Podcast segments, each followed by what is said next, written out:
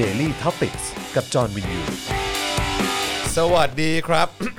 แหมเริ่มรายการมาก็มีอะไรติดคอเลยนะฮะอ่าสวัสดีครับ ต้อนรับทุกท่านเข้าสู่ Daily Topics Exclusive นะครับ ประจำวันที่ 23 กุมภาพันธ์นะครับ 2564 นะครับ อยู่กับผม จอมินยูนะครับนะฮะและแน่นอน พี่แขกคำปากา สวัสดีพี่แขกนะครับ สวัสดีพี่แขกนะครับนะฮะดำเนินการไลฟ์โดยอาจารย์แบงค์พลาสมานีออนนะครับสวัสดีครับอืมนะฮะ เอ่อพี่แขกเป็นไงบ้างฮะ ดูผิวแทนผิวแทนงดงาม สวยนะ ผิวสีน้ำผึ้งเออนะครับ ชอันมนี้ ตัวเองเสร็จสับอันนี้คือด้วยด้วยเอ่อความเขาเรียกว่าอะไรบรรยากาศดีๆที่พังงานใช่ไหมฮะ มีความสุขมากเลยจอนแบบสารภาพว่าไม่อยากกลับเลยอะเออจอนก็เห็นพี่แขกโพสต์รูปอยู่ เออ คือเหมือนได้หาส่วนตัว อืมอืมอืม ในยามโควิด แล้วก็ครับก็เลยอยากจะบอกอย่างนี้ค่ะว่าสำหรับคนไทยตอนครับ นี้เดินทางไปสมุยได้ อืม เดินทางไปทำงานได้ ครับเอ่อ รีสอร์ทที่พี่ไข่ไปพักปกติต้องจองล่วงหน้าสองปี โอ้โห คือเต็มตลอดเหรอฮะแต่ช่วงนี้คือว่างตลอด ว้าว ว่างตลอด โอ้โหมีหลายรีสอร์ทสวยเหรอๆฮะนะคะอย่างของพี่แขกชื่อ Salad Hut ครับ แล้วก็มีอีกที่หนึ่งที่สวยมากชื่อ Sand in My Shoes ครับผมอะไรอย่างเงี้ย ม ก็ลอง search ดูคตรัอบ นนี้ค่าห้องอะค่ะ เออ น่าจะถูกกว่าช่วงปกติอะเกือบเกือบห้าสิบเปอร์เซ็นต์โอ้โหอย่างนั้นเลยเหรอฮะ เจ็ดสิบเปอร์เซ็นต์ โอ้โหแล้ว โอเค ทะเลคือยังไงคือเราไม่มีวันจะได้เจอพังงานแบอืบมนี้อะอืมแบบที่อืมอืมทั้งเวิร์งหาดอือฮึมีคนประมาณเจ็ดคนต้องใช้ว่าเฉพะเราและเพื่อนมันอย่างเงี้ยมันสงบใช่ไหมฮะมันสงบมากสงอ๋บอแล้วก็อากาศดีมาก ผมไม่เคยไปพังงานนะพี่ไข่ก็ไม่เคยไปจอนแล้วพี่อะเพิ่งรู้อือฮึว่าอ๋อ เที่ยวทะเลแบบสดชื่นมันเป็นอย่างนี้ เพราะปกติอะเราก็จะไปไกลสุดแบบปลานอะไรอย่างนี้ใช่ครัปะบซึ่งมันอือฮึจะเหนียวเหนียวๆไงอืมอืมอืมอืมอืมหัวหินอะไรอย่างเงี้ยแต่อือฮึแต่พอไปโซนนู้นนะคะมันเป็นลมเย็นๆแบบลมอืมภูเขาอะทั้งวันอ๋อโอเคแล้วพอลงไปในทะเลแล้วว่าขึ้นมาตัวมันไม่เหนียวอืมคือขึ้นมาก็ไม่ต้องล้างน้ำจืดอะอืมอืมอืมอืมคือขึ้นมาเราก็สามารถทำอะไรต่อได้เลยอะไรอย่างเงี้ยค่ะอืมเพราะดังนั้นน่ะสามารถใช้ชีวิตแบบใส่ชุดว่ายน้ำใส่บิกินี่หรือนุ่งโสร่งสบายสบายอะรได้เลยขึ้นๆลงลงขึ้นขึ้นทั้งลวันลได้เลยอย่างนั้นทั้งวันมันเดินมันเดินทางไปยังไงอะพี่แขก โอ้เดินทางยากมากยากใช่ไหมยากก็คือบางกอกแอร์เวย์นี่ไงไปสมุย อ่าฮะ แล้วจากสมุยก็ก็นั่งนั่ง สปีดโบ๊ทครึ่งชั่วโมง อ๋อโอเค แต่ทีเนี้ยจริง ๆ แล้วมันไม่น่าจะยากถ้าเกิดถ้าเกิดเรามีสปีดโบ๊ทแบบ สวยๆดีๆหอมๆนึกออกไหมอืมหรือมีเฟอร์รี่ที่ครัมับนผมแบบอาจจะช้าหน่อย แต่ว่าบันเทิงอืมอยู่ในเฟอร์รี่ก็บันเทิงแล้ครับวอะไรครัเงี้บยแล้วก็ท่าเรือที่มันเพรสเซนต์อืมมันสวยมันไม่ร้อนมันมีต้นไม้มันทำแลนด์สเคปให้ดี มันจะทำให้การเดินทางมันเพรสเซนต์ทุกย่างก้าวครับครับแต่เผอิญว่าเมืองไทยอะเนาะ ก็สวยอยู่แค่สนามบินสมุย เออแต่แบบพอไปถึงหลุดไปถึงเกาะปุ๊บก็ทุกอย่างดีงาม อีกลยเรื่องหนึ่งเลยเนาะใช่ เอออยู่กันยาว ใครที่ยังพอมีอืมสตุ้งสตังค์อืมเหลืออยู่บ้างนะคะแล้วอยากจะพักผ่อนเออเนอะแล้วอยากพักผ่อนเอออยากจะให้ไปก็อุดไปหนุกันนรีสอร์ทอืม ผู้ประกอบการเล็ก ๆ กันตอนนี้ ๆใช่อย่างที่สลัดฮาร์ดอะครับ จอนอาหารอร่อยแบบ อร่อยบ้าบอคอแตกอะจริงนี่ปะคือเนี่ยน้ำลาย อยากไปเลยเนี่ยอาหารอร่อยทุกมืออ อ่าฮะอ่าฮะอืม โอ้ยอยากไปไม่ไหวแล้วอืมพี่แขกคือแบบนั่งดื่มไวายขาว ทั้งวัน แล้วก็เล่นโยคะเล่นน้ำวนโอ้เวียนอยู่อย่างเงี้ย ยนะฮะอ้าวเอ่อ บิวอะบิวอะบิวให้ไปอะ เดือนหน้านะฮะคุณผู้ชมและคุณผู้ฟังอาจจะมีช่วงหนึ่งที่ผมอาจจะหายไปนะครับนะฮะเดี๋ยวขอไปปรึกษาพวกพี่ๆก่อนว่าจะมีใครมาจัดแทนไหมหรือว่าจะจะพักรายการไปก่อน ตัวบางกอกแอร์เวย์ไปกลับก็เหลือแค่ห้าพันเองอะโอ้ยจริงเหรอฮะใช่โอ้โห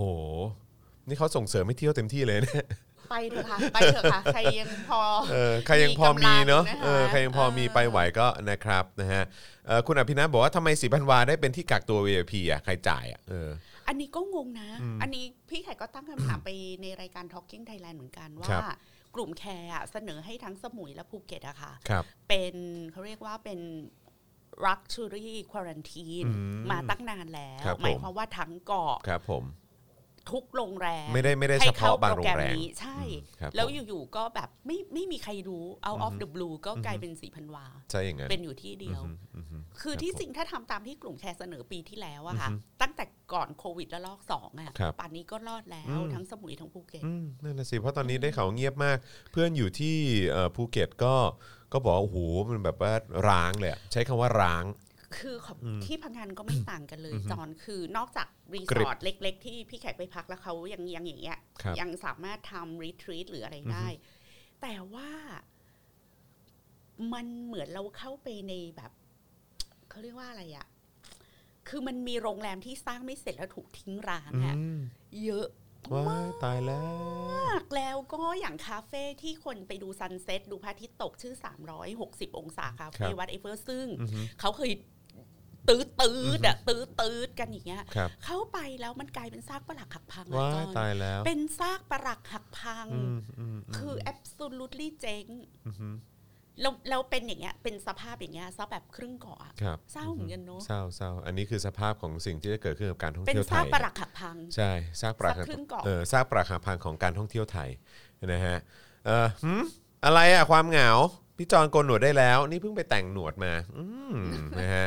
อ่าโอเคนะครับเออตอนหน้าตาดูเป็นแบบผู้ร้ายหนังไทยเลยอะเอาเลยฮะแบบตัวโกงอะ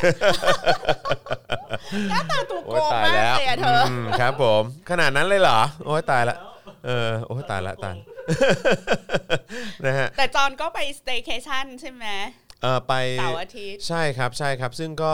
ช็อกมากแบบว่าเฮ้ยมันราคาแบบนี้เหรอ แบบว่าราคา3,000น่ะ3,000แล้วก็มีอาหารเช้าให้ แล้วก็เอ่อมีเหมือนแบบคล้ายๆ เป็น pocket money ให้ 2,500อ๋อก็คือแบบใช้สปาได้หรือว่าสั่งอาหารมากินบนห้อง ก็ก็หักจากไอ้ pocket money 2,500 นี้ไปอะไรเงี้ยเราก็แบบโอ้สุดยสอดรุปมากเลก็ยค่าห้องห้าร้อยดิเออประมาณไม่ไม่คือคือนึกออกคือปะคือไม่คือจ่ายจ่าย 3,500 แหละ แต่เออคือเอยเออจ่าย 3,000 ประมาณนั้น 3,500 ประมาณเนี้ยแล้วก็แบบว่าเราก็คือแบบพวกอาหารที่เราสั่งมาเพิ่ม แบบว่าที่มาเป็นพวก room service อะไรพวกเนี้ยเขาก็คือเขาก็หัก จาก 2,500 ที่เขาแนบมาให้เนี่ยแต่คือทุกอย่างมันก็รวมอยู่ใน3,500 แหละ ไม่นั่นแต่แหละสิ แต่ช่วงนี้โรงแรมในกรุงเทพจะเป็นอย่างนี้เยอะฮะใช่แบบใช่ เหมือนถ้าผมจำไม่ผิดเนี่ยบางห้องเอ้ยบางที่เนี่ยซื้อห้องก็แถมค่าห้อง เอ้ยแถม voucher เท่ากับค่าห้องเลยโอ้ยอย่างนั้นเลยใช่ไหม นก็คือแทบจะฟรีแล้วใช่อะนะ ใช่ใช่นี่ผมไปพักที่แชงกรีล่ามา พอดีคือเรื่องของเรื่องคือคือไม่ใช่อะไรคือว่าเอิ่มเรื่องของเรื่องคือคือพี่โรซี่จะพาเอ่อกระทิง ไป ไปอ๋อ3,009ขออภัยครับนะฮะเอ่อพี่พี่โรซี่ส่งมาบอกว่า3,009นั่นแหละเออก็คือคือคือ3,009เนี่ยแหละ แล้วก็แบบว่าที่แชงกรีล่าแล้วก็แบบห้องพักก็ดีอยู่ริมแม่น้ำอะไรต่างๆ เหล่านี้แล้วก็วิแบวบร้อยล้านห้องมก อาหารเขาก็ดีอะไรอย่างเงี้ยเออนะครับแต่ว่าก็ก็คือแค่นั้นน่ะแล้วก็เหมือนมีอย่างที่บอกไปเป็น voucher หรือว่าเป็นแบบคล้ายๆ pocket money อะไรของเราให้ 2,500 แล้วก็เขาก็หักไอ้สิ่งเหล่านั้นไป ซึ่งพอเราจ่ายไปปุ๊บเราก็เฮ้ยแค่นี้จริงๆเหรออะไรอย่างเงี้ยนะครับนะฮะซึ่งก็ขอบคุณคำแนะนำ แรกสุดต้องจากเอ่อจากนาแก้วนะครับนะของเอิ่มที่ไปพักกับอาจารย์วินัยมาค่ะนะครับอืมนะสุดยอดมากเลย แล้วก็เลยมาบอกต่อให้ให้ทั้งผมแล้วก็พี่โรซี่เนี่ยก็พาลูกๆไปด้วยนะครับดูเด็ก happy มาก happy มาก happy มากพี่แขกเห็นคลิปไลอันก็ตลกใช่มาก happy happy นะครับแล้วก็น่ารักแล้วก็โชคดีด้วยว่าพอดีเอ่อลุงเอ่อลุงติ๊บก็ไปด้วยค่ะอืมครับผมนะฮะก็เลย เป็นขวัญใจของเด็กๆ ลุงติ๊บนี่เขาเป็นตัวเรียกยอดโอนรายการโค้ชแขสุดกๆเลนะย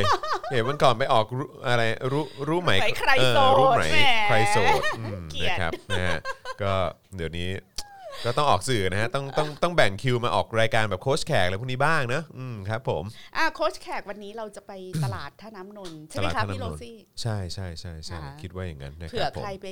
ดักเจอเราไปเจอกันได้เนอะไปดักเออครับเจอผมกัน ใช่นะครับไปบ่ายๆเจอกันได้ แล้วก็เอ่อมีคนส่งมาถามว่าวันนี้ Daily Topics จะไปไลฟ์ที่การชุมนุมหรือเปล่านะครับ เดี๋ยวไปนะครับเพราะฉะนั้นวันนี้เดี๋ยวขอแจ้งไว้เลยว่าเช้านี้เป็น Daily Topics Exclusive กับพี่แขกนะครับค่ะช่วงบ่ายเป็นโค้ชแขกไปกันที่ตลาดท่าน้ำนนท์นะครับ แล้วก็พอช่วงเย็นปุ๊บเนี่ยนะครับก็จะมี2ไลฟ์ให้คุณได้ติดตามกันนะครับก็จะมีไลฟ์ของ Daily Topics ในสตูดิโอนะครับนะฮะกับเอ่อคุณปาล์มนะฮะคุณปาล์มคนคุกอะนะฮะ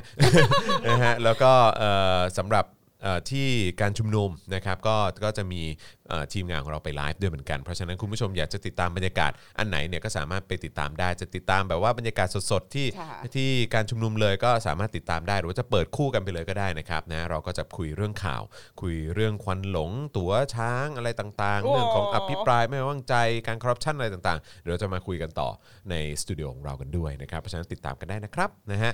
อ่าแล้วก็เอิ่มใครนะครับที่อยากจะสนับสนุนให้เรามีกำลังในการผลิตคอนเทนต์นะครับนะฮะสนับสนุนเข้ามาครับทางบัญชีกสิกรไทยครับ 0698975539 หรือสแกน QR Code ก็ได้นะครับ อย่าลืมเติมพลังชีวิตให้กับพวกเราด้วยนะครับ อยู่ต่างประเทศนะครับก็สามารถสนับสนุนเราได้ผ่านทาง PayPal นั่นเองนะครับ เดี๋ยวอีกสักครู่อาจารย์แบงค์จะแปะลิงก์ให้นะครับนะฮะในช่องคอมเมนต์นะครับแล้วก็ยังมี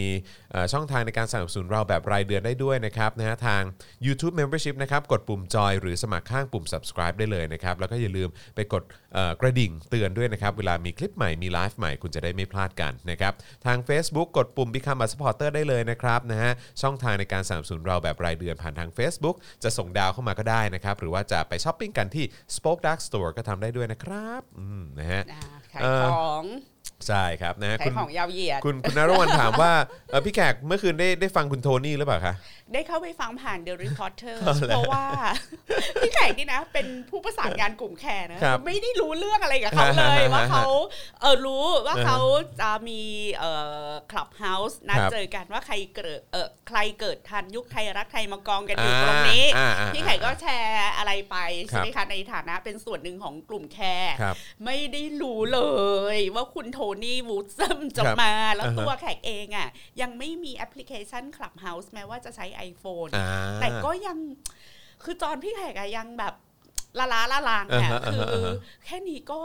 ไม่มีเวลาจะทำอะไรอ่าแล้ใช่วอะไรอย่างเงี้ยใช่ก็ใช่กลัวใช่ว่าใช่เข้าไปแล้วมันออกยากอ่ากลัวครับเข้าผมไปแล้วตีสามตีสี่ไม่หลับไม่นอนเออหิวโหเออมันจะเออเป็นน่าห่วงเรื่องอุตส่าห์ไปควมเวงานเคชั่นมาเนอะเอเอออก็เลยใช่ไหมนั่นแหละก็ไม่ได้สนใจนึกออกปะเพราะว่าเราอะยังไม่มี Clubhouse เราก็เออช่วยแชร์ไปเออว่าเอออะอะ กลุ่มแคร์จะจัด forum นี้ครับผม อะไรกันคะเออกลางคืนดิฉันก็เลยแชร์ว่ากลุ่มเออแคร์เขาเป็นอะไรกันเนี่ย อยู่ๆก็มีคุณเออโทนี่วูดซัมมาใช่แล้วใช่ก็ใช่ก็มาอือฮะนั่งคุยกันเรื่องไม่ว่าจะเป็นที่มาของนโยบาย 30 บาทรักษาทุกโรคอืมที่ CDC ก็เข้าไปคุยกันอืมใช่ไหมคะอืมอืมจนแบบมาเจอคำถามโหดๆไม่ว่าจะเป็นเรื่องกรือเซะตากใบครับสงครามครับผมกับยาเสพติดกับอืมเอ่อเรื่องเรื่องอะท่าทีต่อเอ่อ การปฏิรูปสถาบันอะนะคะครับผมซึ่งก็ถือว่าเป็นคำถามที่ ถ้าแขกเป็นคุณทักษิณแขกก็ทำใจลำบากแหละที่จะตอบแต่ว่าแต่ว่าเขาเขาก็ต้องเข้าใจว่าเขาก็มาอยู่ในแพลตฟอร์มเนี้ยเนาะใช่มันก็เป็นแพลตฟอร์มที่ประชาชนหรือคนทั่วไปก็สามารถตั้งคำถามได้ แล้วก็มันก็อยู่ที่คุณแล้วแหละว่าคุณจะมีวิธีการตอบยังไง แล้วก็ขอแอบเอาสิ่งที่สิ่งที่คุยกันข้างหลังมาเล่าครับสู่กันฟังครับนะผคะมก็ก็มีการคุยกันแหละว่าเฮ้ยแบบไหวไหมอะไรอย่างเงี้ย คุณทักษิณควรจะควรจะยังไง ควรจะมีท่าทียังไงกับคำถามเหล่านี้ ซึ่งพี่แขกก็ให้ความเห็นไปว่าปล่อยไหลตามธรรมชาติค่ะใช่การที่คุณทักษิณได้มามีปฏิสัมพันธ์อือฮึโดยตรงกับคนรุ่นใหม่ เหมือนได้ฟังเสียงมันเหมือนเสียงตัวเป็นๆนะครับ มัน lively มากอืมมันมันมันโอกาสแบบนี้มันหายากมากเลยนะ ที่คน generation ของคุณทักษิณซึ่ง 70 กว่าอืมจนเราอืมลองนึกสภาพคนอายุ 70 กว่าอืมอืมซึ่งเขาถูกหล่อหลอมมาตลอดชีวิตใช่ไหมคะกับเรื่องบางเรื่องครับซับในสิ่งที่เราเรียกว่า Thainess อืมนะหรือความอืมเป็นไทยอะแล้วเขาก็ไม่ได้อยู่เมืองไทยอือฮึกับ แล้วโอกาสที่เขาได้มา encounter กับเสียงของคนรุ่นใหม่ ซึ่งผ่านอีกประสบการณ์หนึ่งครับเอ่อไม่เคยผ่านพ r o p a g a n d a ยุคสงครามเย็นน่ะอือฮึไม่ว่าจะเป็นเรื่อง สถาบันหรือเรื่องอะไรครับดังนั้นน่ะการที่คุณทักษิณนะได้มาได้ยินกับหู ได้สัมผัสอารมณ์ของคนรุ่นใหม่อะสำหรับพี่แขกอะพี่แขกรู้สึกว่ามันเป็นเรื่องดีมากอืมๆมันมันจะ inspire คุณทักษิณอือฮึอือฮึมากอือฮึๆแล้วมันเป็นการเติมพลังชีวิตอือฮึของคนสอง generation ครับให้ให้กับกันและกัอืนมอืมอืมใช่แล้วมันก็อาจจะทำให้มีความรู้สึกว่าไม่ได้ไม่ได้เขาเรียกว่าอะไรอะไม่ได้ ไม่ได้ไม่ไม่ไม่ได้ไกลเกินตัวเกินไปคือหมายความว่าใช่คือการที่การที่มานั่งคุย การที่เหมือนเหมือนแบบมามานั่งคุยตรงหน้า เข้าใจไหมเหมือนไม่ไม่ไม่ไม่ได้มามายืนปราศัยไม่ได้มายืนอะไรอย่างใช่เงี้ยใช่ไหมใช่ฮะ แล้วแล้วคุณทักษิณนะเขาไม่ใช่คนพูดไม่รู้เรื่องเออเออเออเออเขาแล้วเขาเขาไม่ใช่คนพูดไม่รู้เขาเรื่สื่อสารเป็นแล้วเขาก็ไม่ใช่คนฟังไม่รู้ครับเรื่อง ครับครับอือฮึ เขามีความสามารถที่จะ articulate ครับข้อมูลได้มันไม่เหมือนลุงอีกคนหนึ่งเออครับผม ที่ไม่มีความสามารถจะ articulate หรือทำความเข้าใจเรื่องอะไรบนโลกใบนี้ได้แม้เลย แม้กระทั่งจะจะมาคุยยังยังไม่คุยเลยใช่ เออ คือ อีลุงอีกคนนึงอะเหมือนมาจากจักรวาลคู่ขนานน่ะไม่ได้พูดภาษาเดียวกับเราอะแต่อย่างน้อยคุณทักษิณไม่ว่าเขาจะเข้าใจหรือไม่เข้าใจในคำถามหรือในความคิดของของคนเจนนี้อะแต่เขาเขาเป็นคน comprehensive อะแล้วพี่แขกคิดว่าในกระบวนการสนทนาต่อเนื่องอะไอ้ comprehension ที่มันจะเกิดขึ้น ระหว่างเขากับเราเนี่ยครับมันน่าจะเติบโตอืมมันน่าจะได้รับการพัฒนาขึ้นทั้งอืมสองฝั่งอือฮึอือฮึพัฒนาความเข้าใจครับแล้วก็เรียนรู้ประวัติศาสตร์บางช่วงบางสมัยร่วมกันครับอือฮึบางอย่างมันไม่ต้องพูดออกมาตรงๆหรอกค่ะอืมการไม่ใช่พูดก็คือการพูดอย่างหนึ่งใช่ใช่ค่ะใช่แต่ก็น่าสนใจนะว่าจะจะมีอีกไหมที่คุณมีแน่นอนคุณโทนี่เขาจะจะมามีแน่นอนร่วมคลับเฮาส์ที่ไหนหรือเปล่าอะมั่นเดี๋ยวใจเดี๋ยวว่าต้องรอมีดูแน่นอนต้องค่ะรอดูแล้วกัแล้นวมันสนุกมากเพราะตอนนี้นักการเมืองหลายคนน่ะเข้ามาปะทะสังสรรค์กับอืมกับพลเมืองอืมแบบใช่คุณหญิงสุดารัตน์ก็อยู่ในทุกห้องอะใช่ใช่เธอใช่ไปใช่ทุกห้องเธอขยันมากใช่แล้วเธอใช่ engage ใช่กับบทใช่สนทนาดีมาก ใช่ใช่ซึ่งพี่แขกคิดว่าอันนี้มันจะทำมันจะช่วย empowering จิตสำนึกเรื่องประชาธิปไตอืยมใช่เราอาจจะยังไม่มีประชาธิปไตยในเชิงสถาบันครับในเชิงการเมืองในระบบรัฐสภาอือฮึระบบรัฐสภามันยังถูกยึดจากคนที่ต้องการดึงเราไปสู่ระบอบเก่าอือฮึแต่ว่าไอ้บรรยากาศแบบเนี้ยค่ะ ซึ่งปิดกั้นก็ยากอืมไม่รู้จะไปแบนยังไงใช่เนาะใช่คลับเฮาส์ อันนี้แหละที่มันจะเป็นสำหรับพี่แขกนะมันเป็นประชาธิปไตยจากล่างอะ่ะอืมมันเป็นประชาธิปไตยจากจากชีวิตประจำวันอืมมันเป็นประชาธิปไตยที่มาจากข้างในครับออกไปข้างนอกครับแต่ประการสร้างประชาธิปไตยเชิงสถาบัน ไม่ว่าจะเป็นการเลือกตั้ง การทำพรรคการเมืองให้เข้มแข็งเอ่อการเอ่อตรวจสอบการทำงานของรัฐบาลเหล่านี้มันเป็นประชาธิปไตยจากข้างนอกเข้ามาข้างในครับอือฮึ แต่ไอประชาธิปไตยผ่านชีวิตประจำวันมันเป็นอือฮึประชาธิปไตยจากข้างในไปข้างนอก แล้วถ้าสองสิ่งนี้ มันมาสวมทับกันได้ลงตัวเมื่อไหร่อะค่ะเป๊ะเนาะมันจะอืเป๊ะใช่มันต้องการทั้งสองอย่าง สิ่งนี้มันเป็น soft power อือฮึอีกอือฮึสิ่งนั้นมันก็เป็นฮาร์ดแวร์อืมของประชาธิปไตย มันขาดสิ่งใดสิ่งหนึ่งไม่ได้อืมน่าสนใจที่แบบค่ะโซเชียลมีเดียหรือว่าเทคโนโลยีสามารถแบบดึงอ๋อ มันเป็นอย่างนั้นสิ่งเหล่านี้มามาตลอดประใช่วัไหมติศาสตฮะร์ของมนุแต่ษไหนยแต่ไรชาเนอะติลองคิดอืมดูว่า ไอ้การมีรถไฟอะม้าเหล็กอะอืมครั้งแรกอะโอ้มันเปลี่ยนครับ เปลี่ยนเขาเรียกจักรวาลทัศน์ใช่ ของผู้คนไปครับโดยสิ้นเชิงอะไอความคิดเก่าๆล้าหลังอะอือฮึ มันต้านทานไว้ไม่อยู่ เพราะว่าเทคโนโลยีมัน มันพามันไปแล้วพาเราไปใช่แล้วอะใช่ใช่ daily ใช่ life หรือไอสิ่งที่เรากินเราดื่มเราอือฮึเดินเราเห็นน่ะอือฮึไอ vision ที่มันเป็นรูปธรรมมันเปลี่ยนอะดัครังนั้นครับไอสิ่งที่อยู่ข้างในมันมันไม่เปลี่ยนก็ไม่ได้ไงอืมการปฏิวัติอุตสาหกรรมการเกิดขึ้นของปืนของเหล็กการค้นพบเกลือออืมเหล่านี้นำมาซึ่งความเปลี่ยนแปลงทางการเมืองและสังคมหมดเลยใช่ใช่ดังนั้นใช่อย่าดูเบาอือฮึประวัติศาสตร์เทคโนโลยีใช่แล้วเราจะเห็นว่าถ้าคนที่เขาศึกษาประวัติศาสตร์เทคโนโลยีเขาจะรู้เลยว่าอือฮึ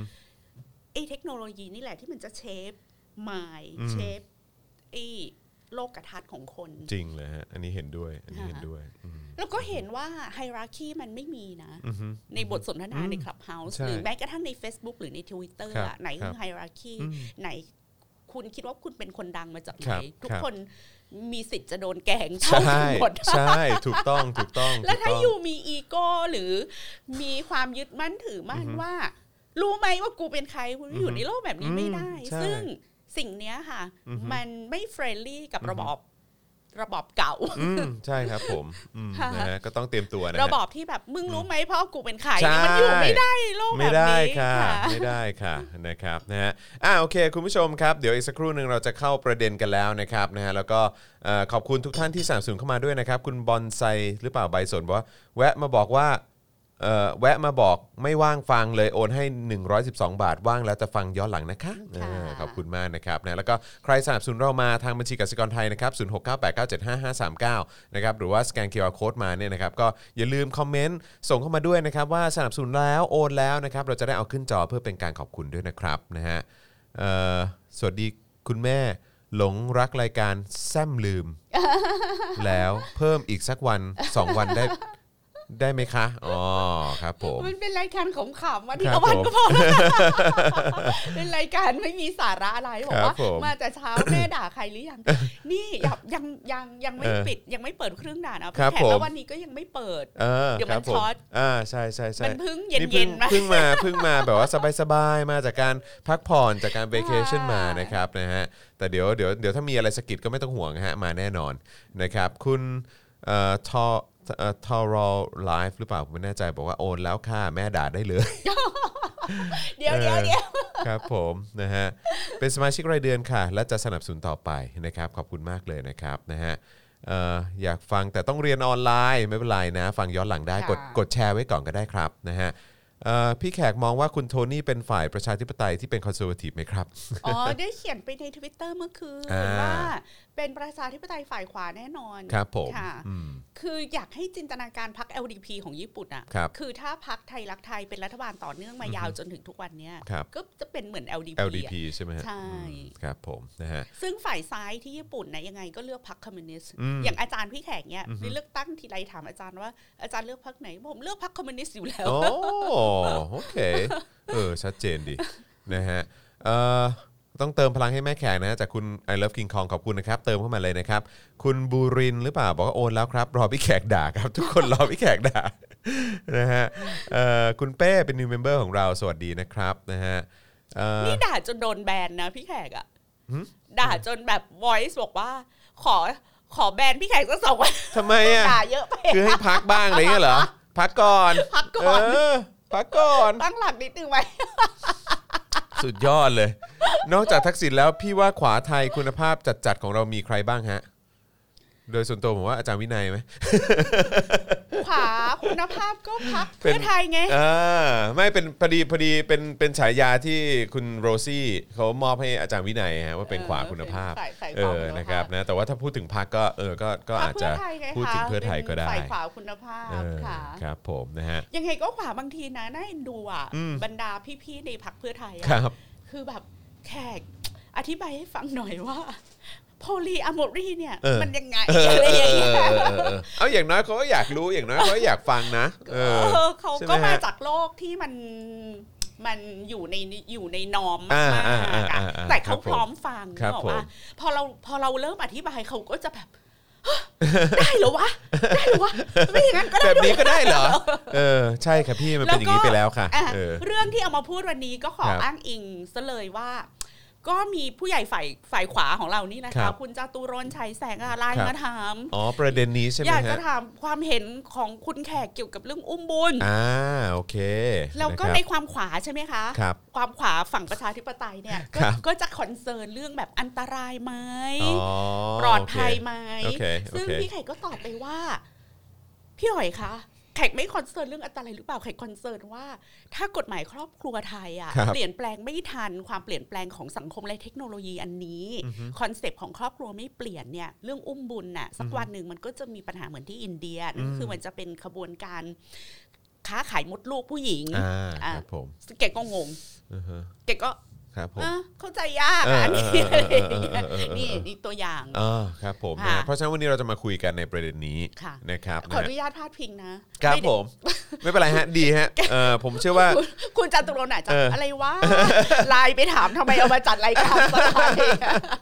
ผมว่าหลายคนก็อยากรู้ไงว่า เออแบบนะเออหลังไมค์เขาเป็นยังไงกันบ้างอะไรอย่างเงี้ยค่ะเออนะครับเวลาเขาคุยเขาคุยอะไรกันนะครับ คุณปอนบอกโอนให้แล้วนะครับ 100 บาทท่วนเพราะคุณแขกล้วนๆนี่นะครับนะฮะไม่ด่าก็ไม่เป็นไรค่ะ โอนแล้ว แม่นานๆจะมาอย่างเย็นๆนะฮะคุณกันกนิดนะครับบอกคุณมาซินีนาฏบอกว่าคุณทักษิณเท่ากับขวาทุนนิยมเออก็คือเออคือในโลกใบนี้ยังไม่มีอะไรไม่เป็นทุนนิยมเลยนะคะครับอือฮึอืมใช่ก็ตอนนี้ทุนนิยมก็ชนะทุกสิ่งไปแล้วอะครับ แล้วแล้วนะฮะสำหรับชนะแขกจีนอะยังทุนชนะนิยมก็ดีอะครับ คือแขกไม่เข้าใจว่าทำไมคนไทยจะมีปัญหา กับคำว่าทุนนิยมอืมคือคำว่าทุนนิยมสำหรับพี่แขกอะเป็นความหมายบวกอืนะอฮึอือฮึพี่แขกไม่ได้อยากไปอยู่ในสังคมใด ๆ ที่ไม่เป็นทุนนิยมใช่นะ แต่อันนี้เราพูดถึงทุนนิยมที่มันมีการแข่งขันนะค่ะใช่ไหมฮะเออไม่ใช่แบบทุนนิยมแบบว่า แบบที่เป็นการผูกขาดหรืออ๋อะอไรอย่างทุนงี้นิใช่ยไหมมฮะผูกขาดต้องเออใช้คำพูดของพี่แขกค่ะครับพี่แขกเรียกว่าระบบกินเมืองอ่าระบบกินเมืองค่ะใช่อันนั้นไม่ใช่ทุนนิยมแล้วล่ะใช่ใช่คือถ้ารับพูดเมื่อไหร่ที่มีการผูกขาดเขาไม่เรียกทุนนิยมอ่าใช่ถูกต้องถูกต้องครับผมนะฮะค่ะเมื่อกี้คุณสุรัตน์บอกโอนให้ 1,000 บาทครับโอ้ขอบคุณมากแล้วเลยนะก็ครับรัฐสวัสดิการที่เราอยากได้กันนักหนานั้นน่ะก็ต้องมาพร้อมกับทุนนิยมเหมือนกันนะคะเพราะครับว่าผมถ้าไม่เป็นทุนนิยม คุณก็เป็นรัฐสวัสดิการไม่ได้อืมค่ะใช่ใช่เพราะคุณจะไม่มีการแข่งขันทางธุรกิจอะไรเลยอืมใช่ถูกต้องคสรับแกนดิเนเวียที่เขาเป็นรัฐสวัสดิการเขาก็เป็นทุนนิยมหมดนะคะอืมอืมเนอะถูกต้องครับผมเออนะฮะอะมีคนฟังจากหลายที่เลยนะครับ มีทักทายจากนิวยอร์กนะครับ จากต่างประเทศเยอะแยะมากมายเลยนะครับ ขอบคุณมากนะครับ ชอบพี่แขกตอนด่าอารยาครับ ครับผมยังอยู่นะอารยาเนี่ยเออไม่รู้จะกลับมาอีกหรือเปล่าเออเป็นตำนานไปแล้วแหละคุณอาเอรอยาเป็นตำนานมากนะฮะ อะโอเคนะค่ะครับ เข้าเรื่องเข้าเข้าเรื่องเรื่องกันดีกว่านะครับ วันนี้อย่างที่บอกไปนะครับว่าเราจะมาคุยกันในประเด็นเกี่ยวกับการอุ้มบุญนั่นเอง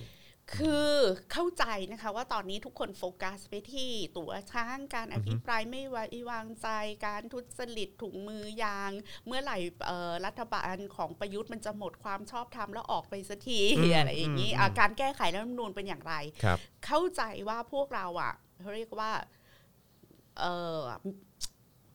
เออนะแบบความความสนใจที่มันเป็นวิกฤตเนี่ยครับที่อยู่ตรงหน้าเนี่ยมันมีเยอะมาก เยอะซะจนเราอะไม่มีเวลาว่างพอที่จะไปดูเรื่องอื่น ๆ ที่มีความสำคัญไม่แพ้กันครับแล้วเท่าที่พี่แขกดูมาในช่วง 3 เดือนที่ผ่านมาค่ะ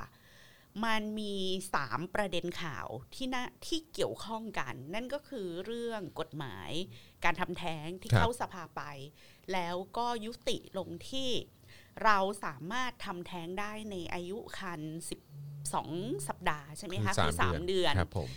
ในขณะที่ฝ่ายที่รณรงค์เรื่องการทำแท้งและพยายามจะผลักดันกฎหมายเนี่ยครับต้องการให้ขยับไปเป็น 24 สัปดาห์ตาม WHO ครับผมซึ่งก็ยังไม่สำเร็จอันนี้ก็เป็นเรื่องหนึ่งนะครัคะบ เรื่องที่สองก็คือนโยบายของคุณสาธิตวงศ์หนองเตยอืมใช่ไหมเอาเรื่องการปั๊มลูกครับว่ากระทรวงสาธารณสุขอะจะอยากจัดปะเอออะไรนะ ให้คนโสดได้มาเจอกันอ่าเพฮะราะว่าอยากให้คนไทยปั๊มลูกอือฮึเนื่องจากสังคมไทยอะอัตราการเกิดต่ำลงอือฮึอย่างต่อเนื่องครับแล้วทุกคนก็รู้กันอยู่ว่าเรากำลังจะเข้าสู่สังคมผู้สูงวัยอืมอย่างเต็มรูปแบบครับซึ่งก็จะมีปัญหาหน้าปวดหัวมาอีกมหาศาลครับครับกับเอ่อ การเป็นสังคมผู้สูงวัยคือหนึ่งเรามีประเด็นเรื่องการจะเปลี่ยนแปลงเอ่อรายละเอียดของกฎหมายการทำแท้งอือฮึเรามีความคอนเซิร์นของกระทรวงสาธารณสุขว่าอัตราการเกิดต่ำแล้วเราจะกลายเป็นสังคมคนแก่อือฮึสามเมื่อต้นเดือนกุมภาพันธ์มีข่าวเรื่องการทลาย เขาเรียกว่าทลายแก๊งอุ้มบุญข้ามชาติเอออันนี้ที่บอกว่าปูพรมใช่ไหมปูพรมใช่บุกสิบจุด ใช่ แล้วทั้งสามข่าวค่ะ คุณผู้ชมแล้วแล้วข่าวทลายแก๊งอุ้มบุญข้ามชาติก็ไม่ไม่ค่อยมี ไม่ค่อยมีใครสนใจเท่าไหร่เนาะเพราะว่าก็อย่างที่บอกอะค่ะ พอไล่เรียงลำดับความสำคัญของข่าวแล้วเนี่ย มันมีอะไรที่อยู่ระยะสั้นที่ที่มันสำคัญกว่าเยอะมาก แต่เมื่อจับสามข่าวนี้มาผนวกเข้าด้วยกันเนี่ย ทั้งสามข่าวมันเกี่ยวข้องกับนโยบาย เรื่องการ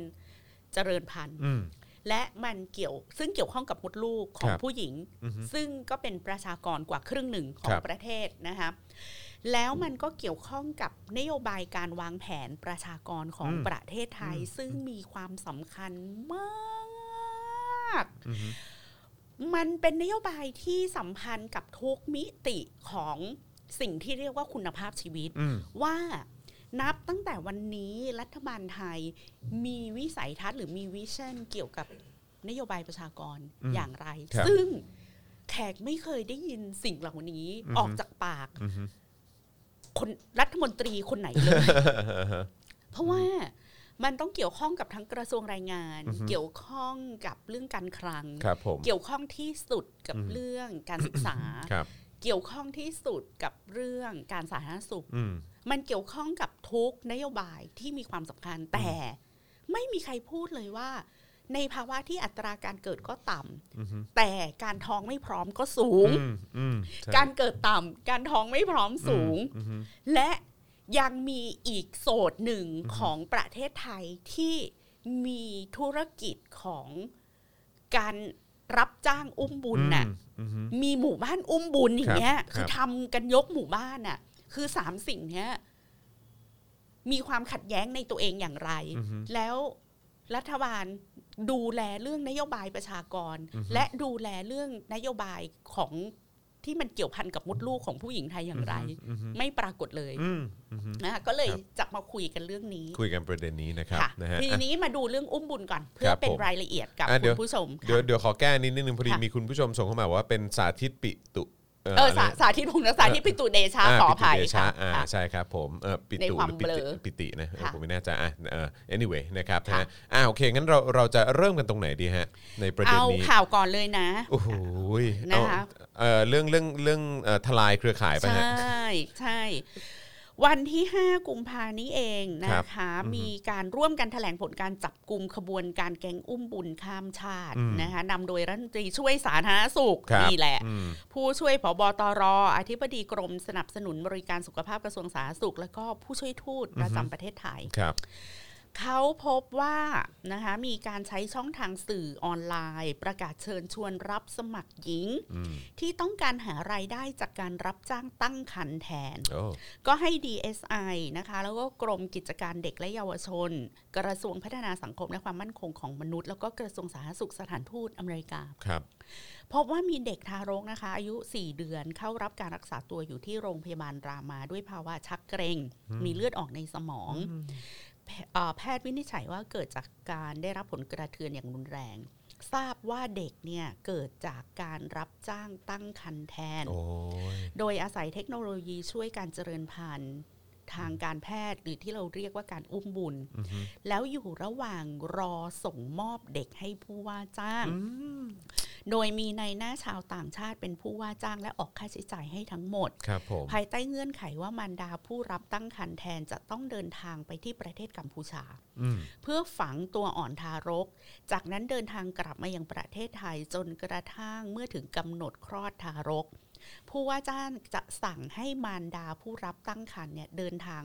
ไปยังประเทศที่อืม3เพื่อทำการคลอดทารกยังสถานพยาบาลที่ผู้ว่าจ้าง และทำการส่งมอบทารกในคราวเดียวกันเลยอืมโอเคแต่ที่นี้พอมีโควิดไงครับไอ้กระบวนการนี้ค้างเลยมันก็เลยมีปัญหาอืมอืมทำให้ผู้หญิงที่ไปรับจ้างตั้งท้องแทนเนี่ยครับไม่สามารถเดินทางไปคลอดยังประเทศของผู้ว่าจ้างได้อืมใช่ไหมครัคะบก็เลยต้องคลอดในโรงพยาบาลที่ประเทศไทย แล้วก็ทำการส่งมอบทารกให้กับนายจ้างจากนั้นนายจ้างชาวต่างชาติอะ จะให้ค่าตอบแทน 5 0 0แสนบาท ถือว่าเป็นการเสร็จสิ้นกระบวนการรับจ้างตั้งครรภ์แทนอืมแล้วสิ่งเนี้ยมันสะท้อนอะไรรู้ป่ะจอน คือในภาวะที่ถ้าจอนแบบไม่มีงานทำอะถ้าพี่อะมดลูกพี่แข็งแรง แล้วตอนนี้พี่ตกงาน หรือพี่ทำธุรกิจนวดอะไรเล็กๆของพี่แล้วมันเจ๊ง หรือพี่เป็นหมอนวดอืมเออ แล้วพี่อะไม่มีงานทำมาเป็นปีแล้วอะครับแล้วพี่ไปเปิด Facebook แล้วเจอว่าแบบ ห้าแสนบาทห้านะแสนนะเก้าเดือนอะอืมแล้วดูแลอย่างดีอะอืมจอนว่าเป็นมีโอกาสที่พี่จะไปเอาเงินห้าแสนนี้ไหมก็มีความเป็นแบบไปได้ที่นะนาอืมที่จำนองไว้อะจะหลุดละหรือรถหรืออมบ้านหรืออมอะไรอย่างเงี้ยอืมอืมห้าแสนก็เอาวะละรับมาเป็นงวดงวดๆอะอืมหรือวันนี้มันก็สะท้อนภาวะเขาเรียกว่าเศรษฐกิจบางอย่างครับในประเทศไทยด้วยเหมือนกัน แล้วเราจะเห็นว่า ไอ้การรับจ้างตั้งครรภ์แบบเนี้ยมันก็จะเกิดขึ้นในประเทศแบบอินเดีย บังคลาเทศ ประเทศไทยครับ ซึ่งมันเป็นประเทศที่มีความเหลื่อมล้ำแล้วก็มีคนจนอยู่เยอะใช่คือถ้าคุณไขไขไตได้อะมันก็จินตนาการได้อืมว่าวันหนึ่งถ้ามดลูกเราแข็งแรงพอเราก็คงไปรับจ้างอืมตั้งท้องให้อืมให้คนที่เขาอยากมีลูกได้เหมือนกันคแล้รับววะครับครับแล้วก็ในวิธีคิดของเขาคงคิดว่าก็ วินวินไหมอะอืมคนอยากมีลูกก็ได้ลูกอืมอืมเราก็ได้ตังค์อืมอืมแล้วเราเป็นแค่ที่ฝากตัวอ่อนน่ะเพราะว่าลูกก็ไม่ใช่ลูกเรานึกออกปะครับก็คือเป็นไข่กับอสุจิของคนอื่นนะแค่อืมเอามาฝากไว้ในท้องเราเองอะอืมอืมอืมก็เข้าใจได้นะ ว่าทำไมจะมีธุรกิจแบบนี้อือฮึเกิดขึ้นอืมแล้วทีก็นี้ถ้าคนอยู่ดีกินดี เราก็คงไม่ไปรับจ้างตั้งท้องให้ใครนะครับก่อนใช่ใช่ใช่ใช่อืมคือดูค่าจ้างมันก็เออ มันเงอห้ามันแสนก็แรงครึ่จูงงล้าใจนนะมันฮะสูงนะ ครึ่งล้านนะฮะอืมหลังจากมีการรวบรวมพยานหลักฐานตามข้อมูลนะคะ แล้วก็ติดตามกลุ่มชาวต่างชาติที่จ้างผู้หญิงไทยที่รับจ้างตั้งท้องเนี่ย ก็ทำให้ทราบว่ามีกลุ่มคนต่างชาติเป็นในหน้าจัดหาเด็กทารกอืมเปิดสถานที่รับเลี้ยงเด็กชื่อว่า GS กิ๊กบริการศูนย์แม่บ้าน มีการรับเลี้ยงดูเด็กทารกจริงอืมแล้วก็มีเด็กอยู่ในความดูแลสองคน แล้วก็ เขาก็ไปพิสูจน์ว่าเด็กทั้งสองคนเนี่ยเป็นเด็กที่เกิดจากเอ่อการรับจ้างตั้งท้องนี่เองนะคะทีนี้พอสืบสวนเสร็จก็รู้ว่ากลุ่มหญิงไทยที่รับจ้างตั้งครรภ์ทาตั้งครรภ์แทนแล้วก็เดินทางไปต่างประเทศเพื่อฝังตัวอ่อนในลักษณะเดียวกันเนี่ยมีเยอะมากครับเขาก็ตรวจไป 9 จุดในเขตกทม แล้วก็นำไปสู่การพบเหยื่อที่เป็นเด็กทารก 2 คน 6 เดือนแล้วก็ 8 เดือน แล้วก็พบผู้ดูแลเป็นคนฟิลิปปินส์นะคะสองรายครับ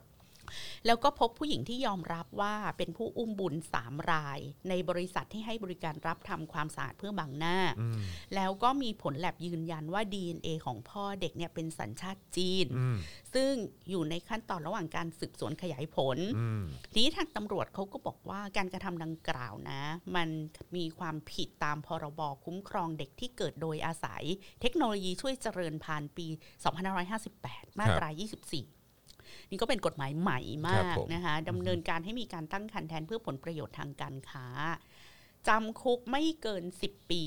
ปรับไม่เกิน 2 0 0 0 0 0บาทอืมแล้วในมาตรา 27 พรบฉบับเดียวกันก็ระบุอย่างนี้ค่ะ ว่าในหน้าที่รับทรัพย์สินหรือประโยชน์อื่นใด เพื่อเป็นการตอบแทนในการจัดการหรือชี้ช่อง ให้มีการตั้งคันแทนก็จะมีอัตราโทษจำคุกไม่เกิน 5 ปี ปรับไม่เกิน 1 0 0 0 0แสนบาทอืมแล้วก็จะถือว่าเป็นความผิดตามพรบการป้องกันปราบปรามการมีส่วนร่วมในองค์กรอาชญากรรมข้ามชาติ ว้าวอะทีนี้อุ้มบุญอย่างไรไม่ผิดกฎหมายอืมอะเรามาดูกันครับนะคะว่าประเทศไทยเนี่ยได้อัปเดตกฎหมายให้เท่าทันกับเทคโนโลยีที่ก้าวหน้าไปอย่างไรอืมอืมเออเขาออกสำนักกิจการยุติธรรมเนี่ย เขาอธิบายอย่างนี้ว่า การอุ้มบุญในประเทศไทยทำได้นะอืมอะเงื่อนไขทางกฎหมายมีดังต่อไปนี้อืมเอ่อต้องเป็นสามีและภริยาที่ชอบด้วยกฎหมายอืมซึ่งภริยาไม่อาจตั้งครรภ์ได้ และประสงค์ที่จะมีบุตรอืมโดยให้หญิงอื่นตั้งครรภ์แทนครับต้องมีสัญชาติไทย ในกรณีที่สามีหรือภริยาไม่ได้มีสัญชาติไทย ต้องจดทะเบียนสมรสแล้วไม่น้อยกว่า 3 ปีอืมทีนี้ผู้หญิงที่รับตั้งครรภ์แทนนะคะต้องเป็นหญิงที่เคยมีบุตรมาก่อนแล้วเท่านั้นอืมอะอืมถ้าหญิงนั้นมีสามีที่ชอบด้วยกฎหมาย หรือชายที่อยู่กินฉันสามีภรรยา สามีต้องเขาเรียกว่าต้องต้องยินยออ่ามต้องได้รับความยินยอม อืมอืมอืม คือจะจดทะเบียนหรือไม่จดทะเบียนก็ต้องให้ให้คนที่อยู่ด้วยในฐานะสามีให้ความยินยอมอืมโดยการดำเนินการให้มีการตั้งครรภ์แทนต้องใช้ตัวอ่อนที่เกิดจากอสุจิของสามีและไข่ของภริยาที่ชอบด้วยกฎหมายที่ประสงค์จะให้มีการตั้งครรภ์แทนอืมหรือใช้ตัวอ่อนที่เกิดจากอสุจิของสามี หรือไข่ของภริยาที่ชอบด้วยกฎหมาย ที่ประสงค์จะให้มี การตั้งครรภ์ แทนกับไข่หรืออสุจิของผู้อื่น ห้ามใช้ไข่ของหญิงที่รับตั้งครรภ์แทนอ๋อเพโอราะฉะนั้นเคเงื่อนไขมันนะก็ชัดเจนมากว่า ถ้าพี่แขกจะไปอุ้มบุญให้ใครเนี่ยอือฮึพี่แขกเป็นแค่บ้านน่ะครับครับอื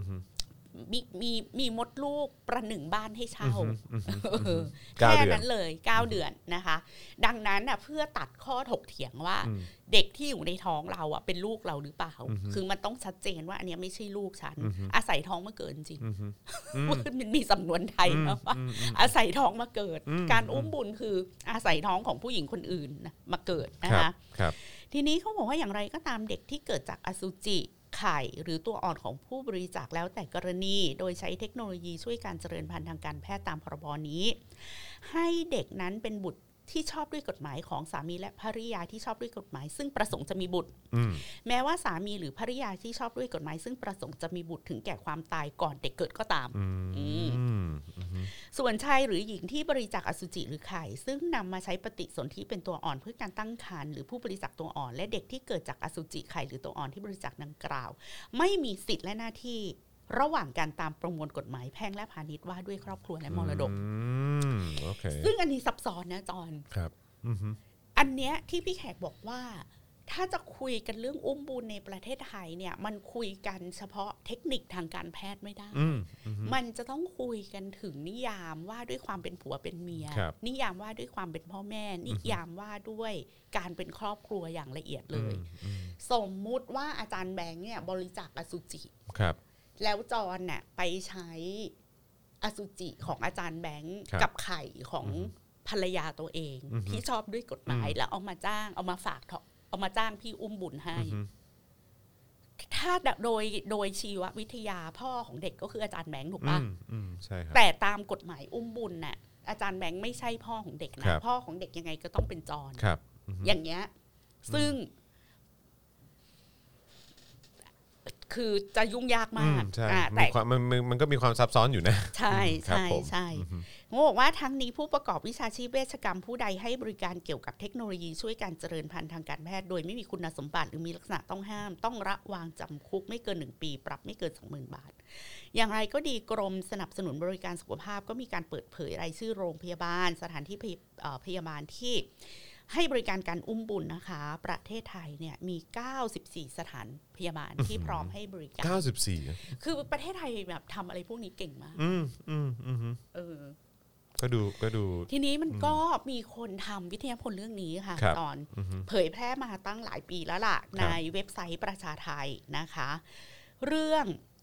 ผู้หญิงอุ้มบุญ แรงงานมดลูก อันตราซาวด์และภาพลักษณ์การแพทย์ชีวะในประเทศไทยทำไว้ตั้งแต่ปี 2015เนี่ยอืมอืมฮึบทความนี้ได้ให้ข้อมูลที่น่าสนใจนะคะ ว่าในประเทศไทยอะมีคลินิกให้บริการทำเด็กหลอดแก้ว 30 แห่ง บันทึกสถิติการทำเด็กหลอดแก้วเฉลี่ยสูงถึง 3,000 ถึง 4,000 ครั้งในแต่ละปีอือฮึซึ่งปัจจุบันน่ะจากเก้าจาก 30 แห่งมันเป็น 94 แห่งแล้วนะครับและมีแนวโน้มจะได้รับความนิยมมากขึ้นเรื่อยครับๆเอ่อแล้วมันก็เป็นธุรกิจที่ทำเงินมหาศาลเนาะอืมแล้วเขาก็บอกว่าสำหรับผู้รับบริการ ห้ามเลือกเพศทารกอืม โดยเฉพาะห้ามเลือกเพศมาตราห้ามบริจาคและซื้อขายไข่จากผู้หญิง และครับรับจ้างตั้งครรภ์แทนเชิงพาณิชย์อือฮึนะคะนี่ความน่าสนใจคือปรากฏการณ์ใหม่ของการตั้งครรภ์เชิงพาณิชย์ในตั้งแต่ปี 2010 ถึง 2015 ที่ผ่านมาเนี่ยมีการโฆษณาการตั้งครรภ์แทนบนอินเทอร์เน็ตอือฮึ ซึ่งได้กลายมาเป็นพื้นที่ของการแลกเปลี่ยนประสบการณ์การทำเด็กหลอดแก้วของหลาย ๆ คนอืมทีนี้ในบทความนี้เขาก็ไปเก็บข้อมูลปรากฏการณ์หมู่บ้านอุ้มบุญค่ะครับ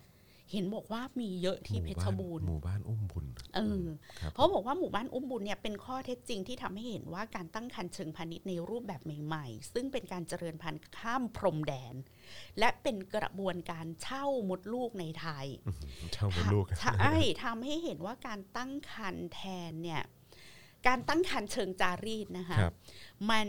ได้เคลื่อนตัวอือฮึไปสู่การตั้งครรภ์เชิงพาณิชย์แล้วครับอือฮึและประเทศไทยค่ะ คุณผู้ชมมีฐานะเป็นหับของเป็นความหับก้าวหน้าด้วยทางเออเทคโนโลยีอือฮึนี้อือฮึอือฮึและแลดูจะเป็นหับครับ ของการตั้งครรภ์เชิงพาณิชย์ด้วย นี่ก็เป็นสิ่งที่เราไม่ค่อยจะรู้เนอะใช่ อันนี้ไม่ผมไม่เคยรู้มาก่อนเลย นี่คือตั้งแต่ปี 2010 นะครับครับเขาบอกว่าจากแต่เดิมที่การตั้งครรภ์แทนกันเนี่ยจำกัดตัวในกลุ่มผู้หญิงที่มีบุตรยาก แต่เมื่อเวลาผ่านไป พัฒนาการด้านครอบครัวแบบจารีตมีความเปลี่ยนแปลง เกิดการหย่าร้าง มีประเด็นเรื่องระบบครอบครัวทางเลือก มีคนโสดที่ต้องการจะมีลูกและ มีครอบครัวของกลุ่มคนหลากหลายทางเพอืศมครับซึ่งผมก็ต้องการจะมีลูกเช่น ครอบครัวหญิงรักหญิงอืมครอบครัวชายรักชายครับซึ่งครอบครัวคนเหล่านี้ก็ต้องการมีลูกอืมแล้วเมื่อมันมีดีมานจากคนกลุ่มนี้ มันก็ขับเคลื่อนไปสู่การตั้งครรภ์เชิงพาณิชย์จำประเด็นเอ่อคู่ชายรักชายชาวสเปนได้ไหมอ่าอ่าจำได้ที่จำได้จำได้มาไฟเพื่คอรับผมจะได้ลูกตัวครัเอบงกลับไปอะอือฮึ ซึ่งเขาได้กลับไปใช่ไหมเขาได้กลับเขาได้ไปกลับไปเนาะเออครับผมเออจำได้ตอนนั้นก็เป็ซึ่นงดราเรื่องม่านั้นยาวก็เป็นดราม่าใช่กันเป็นหลายใช่เดือนเลยอะใช่ใช่ใช่ใช่นั่นแหละค่ะนะคะเขาบอกว่าคู่สมรสเพศเดียวกันที่ประสงค์มีบุตรหรือมีบุตรไม่ได้ ต้องการทำสัญญาการตั้งครรภ์แทนเชิงพาณิชย์กับผู้หญิงที่ยินยอมตั้งครรภ์แทน และทำข้อตกลงว่าการอุ้มท้องทั้งคันแท้คันเทียมมีมูลค่า ซื้อขายแลกเปลี่ยนสิทธิในการเป็นพ่อแม่ได้อืมอืม คือเมื่อเช้าแขกก็เพิ่งคุยกับน้องเรื่องการขายเขียวสิทธิ์อือฮึสิทธิ์ไอ้เนี่ยค่ะ สิทธิ์มาตราสามสิบสามต่าอ่างอ่าครับผมครับผมอือฮึๆคือผู้ใช้แรงงานบ้านเราอะ เขาต้องการเงินสดด่วนใช่ๆแต่รัฐบาลใช้วิธีกระปิบกระปอยโอนให้ทีละใช่พันสองพันมันใช่ก็จะเกิดกระบวนการว่าขายสิทธิ์ห้าพันอืมแล้วรับเงินสดมาห้าอืพันอฮึแล้วก็ให้คนที่ซื้อสิทธิ์เนี่ยอือฮึรับเงินเจ็ดพันได้ส่วนต่างสองพันอืมแต่ได้รับช้าหน่อยอะไรเงี้ยอือฮึคือนอกจากเราจะมีการขายสิทธิ์แบบนั้นแล้วนะคะอือฮึในอนาคตเนี่ย ถ้าการทำมาหากินมันยากลำบากขึ้นเรื่อยๆอะก็จะมีการซื้อขายสิทธิแห่งความเป็นพ่อแม่ด้วยเหมือนกันครับผมค่ะว่านอกจากนี้ยังวิเคราะห์ประเด็นเรื่องการอุ้มบุญไว้ว่าการตั้งครรภ์แทนเชิงพาณิชย์เนี่ยมันเป็นการสร้างครอบครัวผ่าน Marketplace อ่าที่มีปฏิบัติการคาบเกี่ยวกันหลายระดับครับ ที่จะต้องเอามาพูดคุยกันครับนะคะ ไม่ว่าจะเป็นเรื่องชนชั้น เพศสภาพ พรมแดนรัฐชาติใช่ การก่อรูปของครอบครัวในอุดมคติของรัฐชาติอืมซึ่งมันถูก challenge ใช่แล้วใช่ใช่ถ้าติดตามเอ่องานของพี่แขกในเรื่องนี้ พี่แขกจะทุกครั้งที่พูดเรื่องความรักหรือครอบครัวเนี่ย พี่แขกจะเริ่มต้นที่การก่อตัวของรัฐชาติเสมออมว่า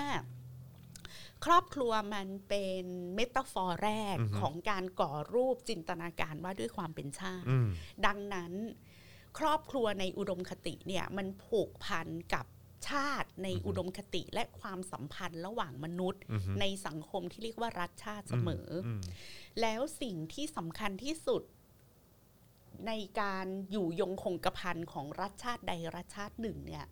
มันก็คือการผลิตซ้ำพลเมืองอืมต่อไปอย่างไม่มีที่สิ้นสุดครับใช่ไหมคะ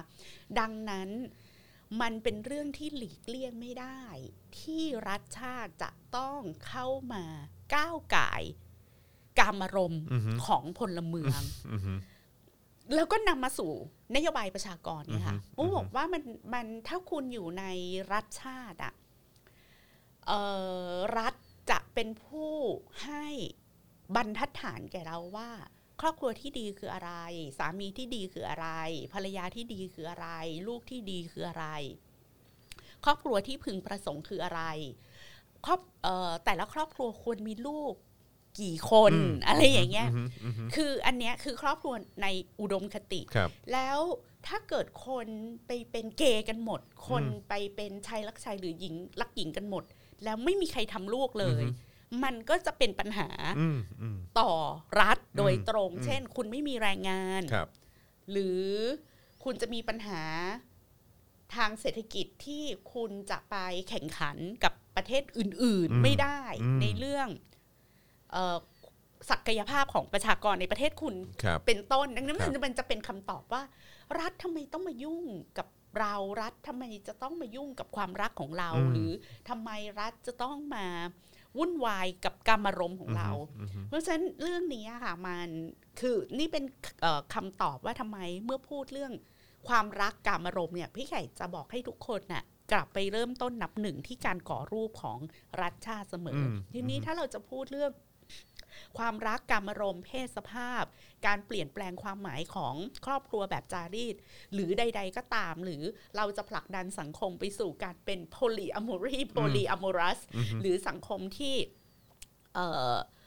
มีความหลากหลายของครอบครัวมากกว่าที่เป็นครอบครัวผัวเดียวเมียเดียวแบบที่เป็นอยู่อืมมันก็ต้องกลับไปเริ่มต้นตรงนั้นเสมอว่าอืมรัฐมีนโยบายเรื่องประชากรอย่างไรอืมและรัฐจะบริหารครับประชากรและคุณภาพของประชากร พร้อมๆไปกับการสร้าง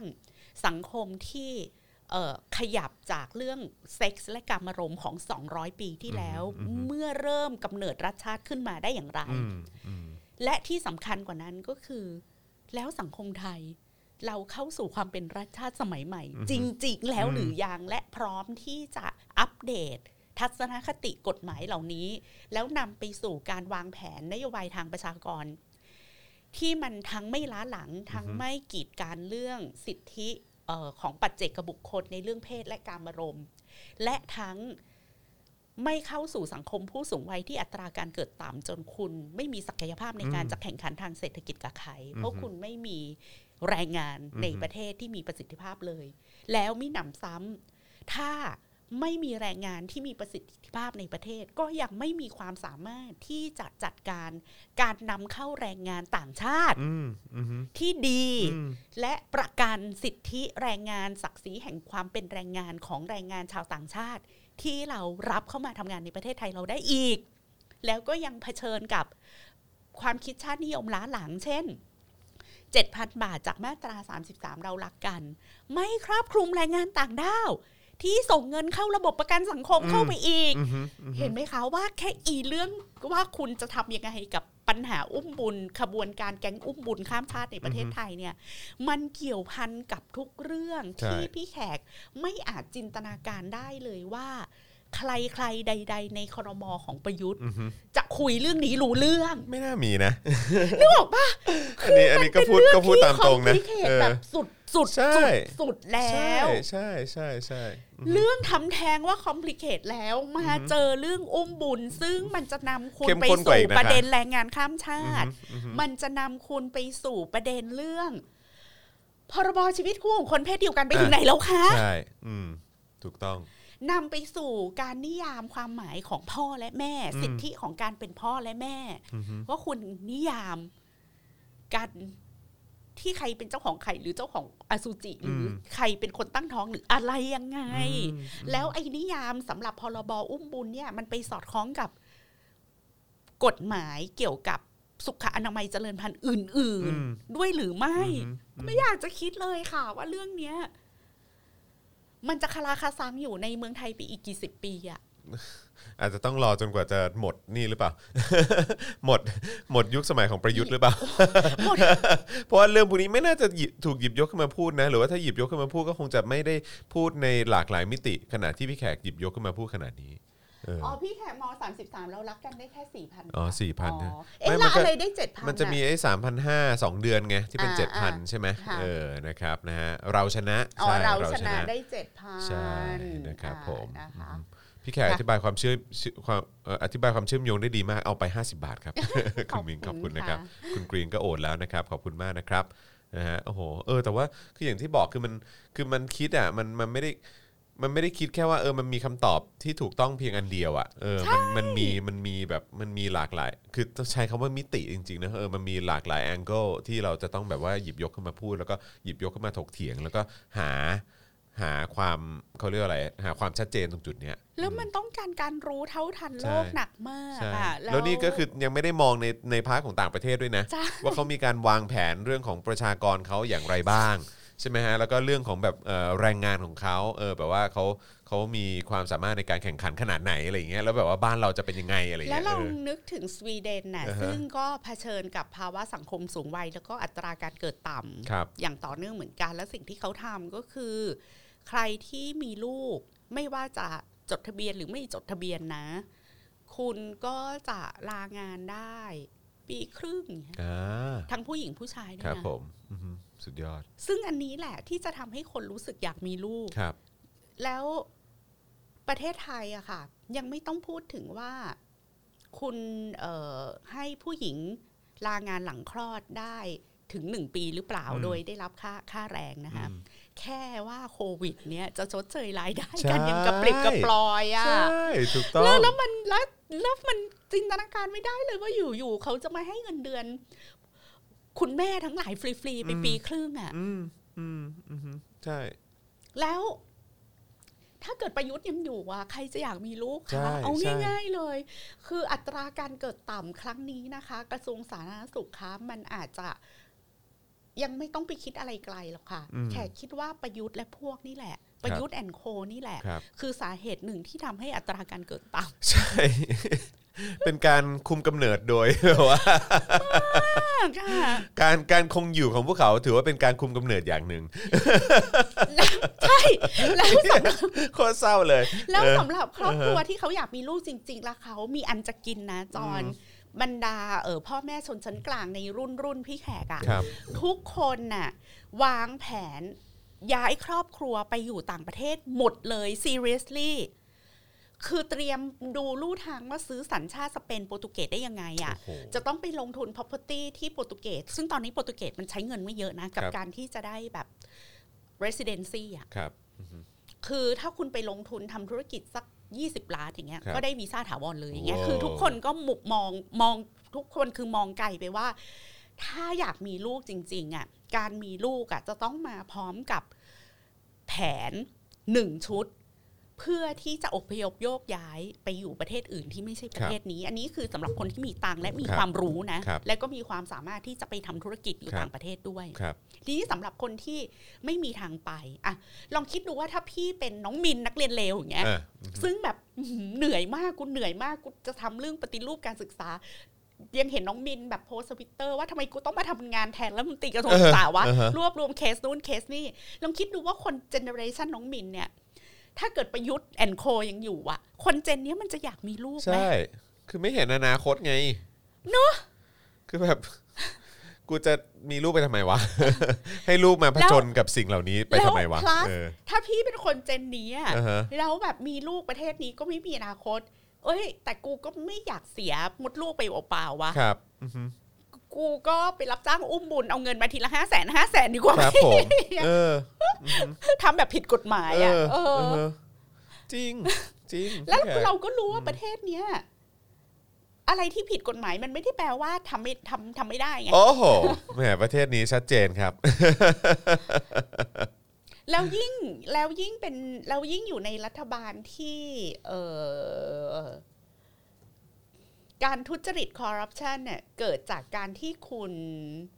เก็บสวยจากธุรกิจที่ผิดกฎหมายครับธุรกิจอุ้มบุญก็จะกลายเป็นอีกหนึ่งธุรกิจผิดกฎหมายที่ต้องจ่ายสวยแพงมาก ช่องทางถูกไหมในการเรียกเงินได้นะแล้วนั่นก็แปลว่า มันจะเป็นธุรกิจที่เจริญก้าวหน้ารุ่งเรืองเออมากคล้ายๆธุรกิจบ่อน ใช่ หรือใช่ธุรกิจนำเข้าแรงงานต่างชาติเออเถื่อนผิดกฎหมาย เออฮะครับผมแล้วก็นั่นแปลว่าในอนาคตอะภาวะเศรษฐกิจที่ล่มสลายไปทุกวันแบบนี้ ก็จะต้องมีผู้หญิงที่เข้าสู่อุตสาหกรรมนี้มากขึ้นเรื่อยๆด้วยนะ ใช่น่าเศร้ามาก ฉันก็รับจ้างท้องอืมไปเรื่อยๆ ก็ให้ทำไงก็เศรษฐกิจมันไม่ดี ใช่ไหม ซึ่งแบบว่า โอ้โหแบบฟังแล้วเศร้าเนอะเออ ฟังแล้วที่ต้องอ่าแบบว่าต้องต้องไปทางเลือกนี้ เขาบอกว่าบทความชิ้นนี้นะคะ ก็อธิบายผ่านงานวิชาการของนักมนุษยวิทยาชาติพันธุ์วันนาว่า วัฒนธรรมการตั้งครรภ์เนี่ยมันสัมพันธ์กับระบบคิดเรื่องต้นแบบความเป็นแม่ในมิติทางสังคม แล้วก็งานวิจัยชิ้นนี้ทำให้เราเห็นว่าความวิตกกังวลเกี่ยวกับการตั้งครรภ์แทนเนี่ยมันจะเป็นอาการของความรู้สึกแปลกแยกต่อการสูญเสียความเป็นแม่ต้นแบบที่เกี่ยวข้องกับลักษณะสามด้านคือพันธุกรรม ความเป็นแม่ แล้วก็บทบาททางสังคม ในแง่นี้ก็คือมันก็จะมีความกังวลว่าถ้าเราปล่อยให้ผู้หญิงไปรับจ้างท้องไปเรื่อยๆเนี่คยรับผู้หญิงมันจะด้านชาต่อความเป็นแม่เออซึ่งมันก็เป็นไปได้นะจอนเออประเด็นนี้โอ้ตายละเห็นไหมเออ สมมุติว่าพี่นะ รับจ้างคลอดคลอดท้องแล้วเออคลอดท้องแล้วคลอดอ่าอะฮะไอ้คำว่าสายสะดืออะมันคืออะไรอะเออจริงโเออเรื่องนี้ผมก็ไม่ได้นึกเหมือนกันเนอะความรู้สึกว่าเออแบบมีสิ่งมีชีวิตเล็กเออๆ ในท้องของเราอือฮึเขากินอาหารกับเราอืมเขานั่งเขายืน เขาเดินพร้อมกับเรา แล้วไม่ว่าเราจะทำอะไรเราก็ต้องคิดว่ามันกระเทือนต่อเด็กเข้าที่อไหมยู่ในท้องหรือเปล่ามใช่ไอ้ความผูกพันตรงนั้นน่ะอ่าฮะคุณจะเรียกว่าเป็นความเป็นแม่ด้วยหรือเปล่าเออนั่นน่ะแล้วสิถ้า แล้วถ้ามีผู้หญิงที่เข้าสู่อุตสาหกรรมนี้เรื่อยๆอะ แล้วก็อึ๊ะแบบเออ ใครก็ไม่รู้เออจะไม่แคร์อะไรอย่างเออเงี้ยเออเออเอออืมแล้วฉันก็กินอาหารตามอินสตรักชั่นน่ะครับอือฮึทีเนี้ยสังคมมันก็จะเกิดความหวั่นไหวไงตัวแม่อาจจะไม่หวั่นไหวอือฮึแต่โลกทั้งใบจะหวั่นไหวว่าอืมเราจะปล่อยให้เรื่องแบบนี้เกิดขึ้นอย่างแบบนี้มันเป็นปอุตติสาหกรรมได้ไหเกินไปไหมอะไรอย่างเงี้ยแหละฮะเออแล้วถ้าวันหนึ่งถ้าผู้หญิงคนนี้ตั้งท้องลูกตัวเองจริง ๆ ล่ะออเขาจะแยกความรู้สึกใช่ ระหว่างที่เขาท้องลูกคนอื่นกับท้องลูกของตัวเองเนี่ย หรือเกิดเราก็รู้ว่าว่านี่ไม่ใช่ลูกเราอะอือฮึแต่รักไปแล้วเออครับอ่าผมความผูกรักพันไปอะไรอย่างแล้เงี้ยเนาะวเอออะไรอย่างเงี้เขายไปทำหนังทำละครกันได้เรื่อยๆอะเออธีมนี้นะยาคะวเลยค่ะ แล้วบอกว่าความเป็นแม่ที่มีอารมณ์ความทรงจำความปรารถนาการเลี้ยงดูบุตรผูกพันกันในระยะยาวของชีวิตทางสังคมเนี่ย มันเป็นอุดมการณ์ที่ปลูกฝังกันมาเป็นศตวรรษ สายเอยนะ สายเลือด สายสะดือ น้ำนมคลอดออกมาก็ต้องมีนมอือฮึที่จะให้เด็กกินอะไรอย่างเงี้ใช่ยใช่ใช่แล้วเราอะเคยสอนกันมาเป็นร้อยปีอะว่าสิ่งเหล่านี้คือสายใยรักผูกความพันเป็นแม่ลูก ใช่ ดังนั้นน่ะ ไอ้สายใยรักผูกพันแม่ลูกเนี่ย มันเกิดขึ้นในโลกในในขณะตั้งครรภ์หรือ มันเกิดขึ้นจากกรรมพันธุ์อืมคือถ้าดูจากเจเนติกอะมันก็ต้องไปวัดที่ไข่ใช่ไหมครับ แต่ถ้าเป็นความผูกพันของการตั้งครรภ์นะเออมันก็ไม่เกี่ยวกับไข่ว่าเป็นไข่ของใครใช่ใช่ใช่ยากยากยากจริง แล้วอ่าเราคาดหวังว่าจะให้อย่างรัฐบาลประยุทธ์คิดคิดลึกคิดได้ขนาดนี้เหรอครับอ่าดังนั้นนะคะเรื่องพครัวบกเนี้ยมันยากแล้วมันละเอียดอ่อนเพราะมันสัมพันธ์กับอารมณ์คครับวามรู้สึกอืมจิตใจการได้รับการหล่อหลอมว่า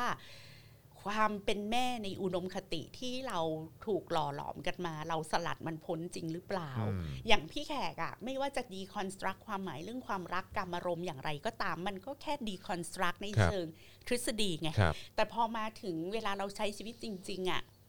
นั่นอีกแบบหนึ่งนะมันก็อีกแบบใช่หนึ่งใช่ใช่ไหมคะเราก็ไม่สามารถ คืออะมันมันคนที่ทำงานด้านมนุษยวิทยามันจะมีเคสของเผ่าหนึ่งในแอฟริกันอืมที่พอลูกสามขวบปุ๊บก็จะถูกจับโยนออกจากบ้านเลยอืมอ๋อเหรอฮะ ก็คือถ้าตายก็แปลว่า ไม่ไม่อยู่แข็งแกร่งอะไรเอออยู่ไม่แข็งแกร่งพอที่จะมีชีวิตอยู่จริงๆแล้วถ้าอยู่มีชีวิตอยู่รอดได้ได้เรื่อยๆ ก็แปลว่าก็โอเค คนนี้ก็เหมาะที่จะมีชีวิตต่อไปอะไรเงี้ย ซึ่งถามว่าเรารู้ทั้งรู้ว่า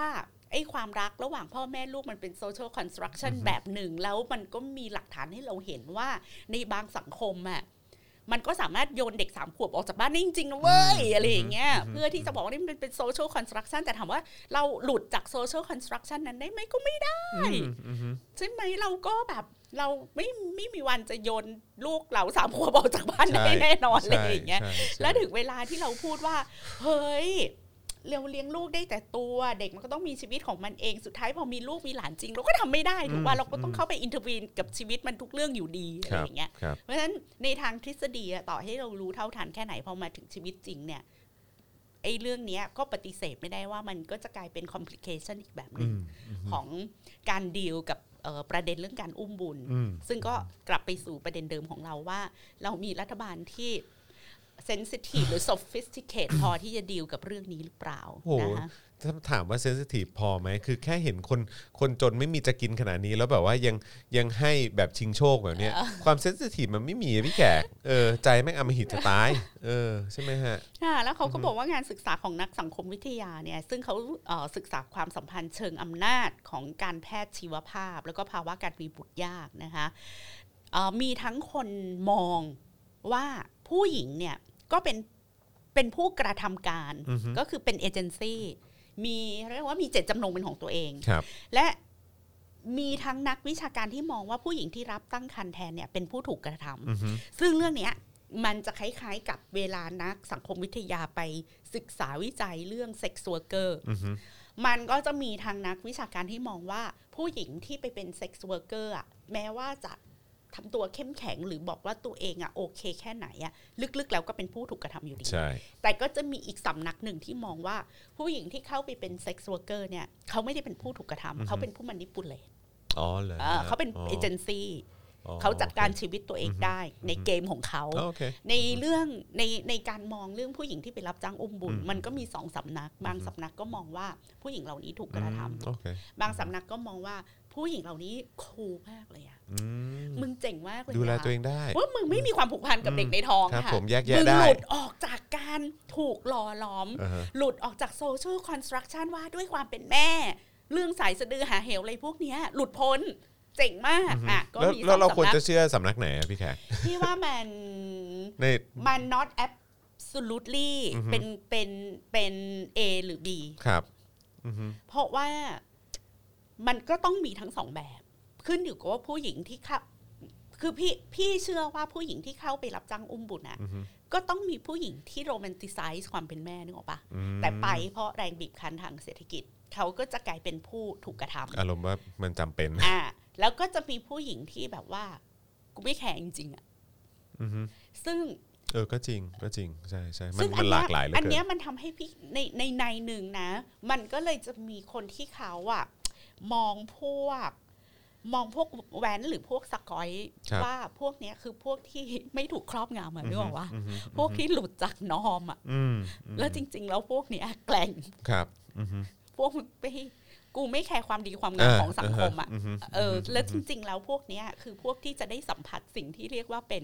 ฟรีดอมจจริริงงจริงๆใช่ใช่ใช่ใช่เออจริงด้วยฮะจริงจริงจริงจริงบางทีก็เอาเอาตัวเองมาเป็นที่ตั้งไปนิดนึงใช่ก็เลยแบบเออคือบางทีอะอย่างพี่แขกอะรู้เลยว่ายิ่งแก่ยิ่งเป็น คือบางทีความเจ็บปวดของเราเนี่ย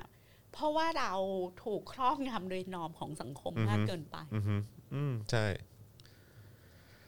แล้วบางทีคือแบบแม่งกูใช่ก็อยากเป็นใช่สกอยว่าใช่ใช่คือกูจะได้ไม่ต้องกูจะได้ไม่ต้องแบบว่าเออรู้สึกผิดรู้สึกแย่กับเออไอ้สิ่งนี้ที่แบบว่าวับานงทีนี้กูโดนวันนี้ถ้ากูเป็นสกอยเนี่ยเออกูฮะแม่งกูสบายแล้เอวอใช่ใช่ใช่เออจริงจกูริงไม่จเห็รินงแคร์เลยเออฮะเออฮะเออเออจริงจริงจริง อ่านะคะ ที่เขาว่ายิ่งแก่ยิ่งคอนเซอร์เวทีฟมันเป็นอย่างนี้แหละค่ะ เมื่อก่อนพี่ไข่ก็ไม่เชื่อค่ะ จนมาแก่เองนี่แหละโอ้ยพูดจะเห็นภาพเลยเออนะคะอ่าแล้วเขาก็บอกว่าอย่างไรก็ตามนะคะ การที่ผู้ตั้งคันแทนต้องได้รับบริบาลดูแลอืมนำไปสู่การเติบโตของธุรกิจการตั้งคันแทน โดยเฉพาะการขยายตัวของตลาดเครื่องมือการแพทย์อืมรวมถึงรายได้ของโรงพยาบาลตลอดจนในหน้าการตั้งครรภ์เชิงพาณิชย์อันนี้ก็เป็นสิ่งที่เกินความคาดหมายของแขกอีกว่า คือเรามองเมื่อก่อนเราก็คิดได้แค่ว่าบริษัทการค้ากำไรจากบริษัทยาเนี่ยนำมาสู่การเปลี่ยนแปลงการรับรู้เกี่ยวกับเรื่องสุขภาพของมนุษย์อืมเยอะมากอืมใครจะไปคิดอะ จอน20ปีที่แล้วอะไม่มีใครคิดหรอกว่าเราต้องเช็คอัพทุกปีอืมอืมอืมอืมแล้วใครจะไปคิดว่าแบบคนเราจะมานั่งแบบวัดค่า น้ำตาลค่าไขมันอยู่นั่นแหละอะไรเงี้ยแต่ทั้งหมดเนี้ยมันเติบโตมาพร้อมๆกับธุรกิจประกันชีวิต เติบโตมาพร้อมกับธุรกิจการขายยาลดความดันหรือลดใช่น้ำตาลในเลือดใช่แล้วก็ใช่เติบโตมาพร้อมกับธุรกิจโรงพยาบาลเอกชนที่แสวงหารายได้มหาศาลจากอืมค่าตรวจร่างกายประตรวจสุจำขปีภาพตรวจสุขภาพประจำปีใช่ใช่ไหมใช่ใช่แล้วมันก็เปลี่ยนมโนทัศน์ของเราหมดเลยอือฮึแล้วไอ้การ encourage ให้คนรู้สึกว่า การไม่มีลูกนี่มันเฟลนะอืมการที่คุณเกิดมาทั้งทีแล้วคุณไม่มีลูกอะมันเหมือนเสียชาติอืมเกิดอืมเราก็รู้สึกว่าชีวิตคู่อะมันจะไม่สมบูรณ์แบบ ถ้าเราไม่มีลูก หรือคืออันเนี้ยคนคนที่ไม่เคยอยากมีลูกแบบแขกอะค่ะเราก็จะไม่เข้าใจความทุกข์ใจของคนที่เขารู้สึกว่าชีวิตเนี้ย ถ้าเขาไม่มีลูกแล้วมันมันไม่โอเคจริง ๆ มันขาดอะไรไป แล้วไอ้ความขาดหรือไอ้ไอ้ไอ้นี้มันก็เป็นอีกอุดมการหนึ่งอะจอนไอ้อุดมการที่บอกว่าคนเราเกิดมาแล้ว ชีวิตคู่ของยูอะจะไม่มีวันแบบ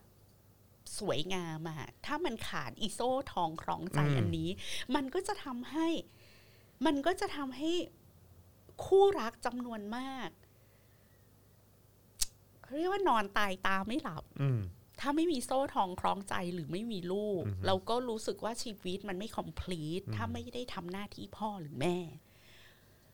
แล้วทั้งหมดเนี่ยเราก็ไม่ทันคิดว่า มันก็มีนีมีคนที่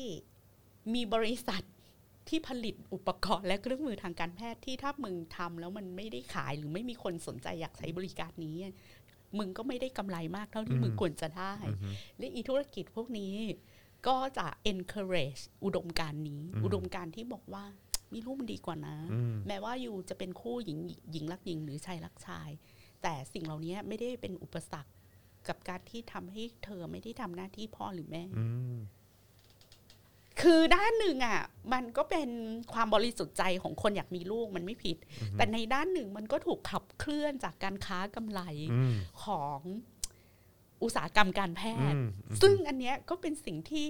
พูดยากอืมพี่แขกพูดไปแบบนี้ ก็จะโดนด่าว่าดูเบาคนที่เขาอยากเป็นพ่อเป็นแม่อ่าอ่าหรืออยู่จะไปบอกว่าคู่คู่คู่รักเพศเดียวกัน ไม่ควรมีลูกหรือไม่ใช่นะคะ แต่แขกกำลังจะบอกว่า ไม่ว่าจะเป็นเพศเดียวกันหรือหญิงชายเนี่ย ไออุดมการณ์ที่ที่ ที่บอกว่าชีวิตจะไม่สมบูรณ์แบบชีวิตมันจะไม่ไม่ถึงจุดสุดยอดแห่งความสุข ถ้าคุณไม่มีลูก มันก็เป็นผลพวงของอุดมการณ์ครอบครัวอืมที่รัฐชาติสร้างขึ้นตั้งแต่อืม day one ที่มันมีรัฐชาติ เพราะว่ารัฐชาติมันจะอยู่ไม่ได้อืมถ้าเกิดพลเมืองพร้อมใจกัน มีเซ็กซ์เพื่อเพื่อฟินไม่ใช่มีเซ็กซ์เพื่อมีลูกอืมซึ่งมันไม่ได้แตกต่างอะไรจากอุดมการณ์แคทอลิกที่แบบห้ามทำแท้งห้ามคุมกำเนิดแล้วเซ็กซ์เนี่ยห้ามมีเพื่อ ห้ามมีเพื่อความสุข เซ็กซ์ต้องมีเพื่อผลิตประเอ่อประลูชากกรเท่านั้นอืมอืมอืมอะโปมาก เออซึ่งก็พูดยากนะ อันนี้ แต่ว่าอันนี้ก็เราก็ต้องจำนวนต่อข้อเท็จจริงเหมือนกันว่า ไอ้อุดมการณ์ encourage ให้คนมีลูกเนี่ยอืมมันก็มาและและมีลูกจากจาก จากเทคโนโลยีการเจริญพันธุ์ การทำเด็กหลอดแก้วเนี่ยมันถูกขับเคลื่อนด้วยการแสแสวงหากำไร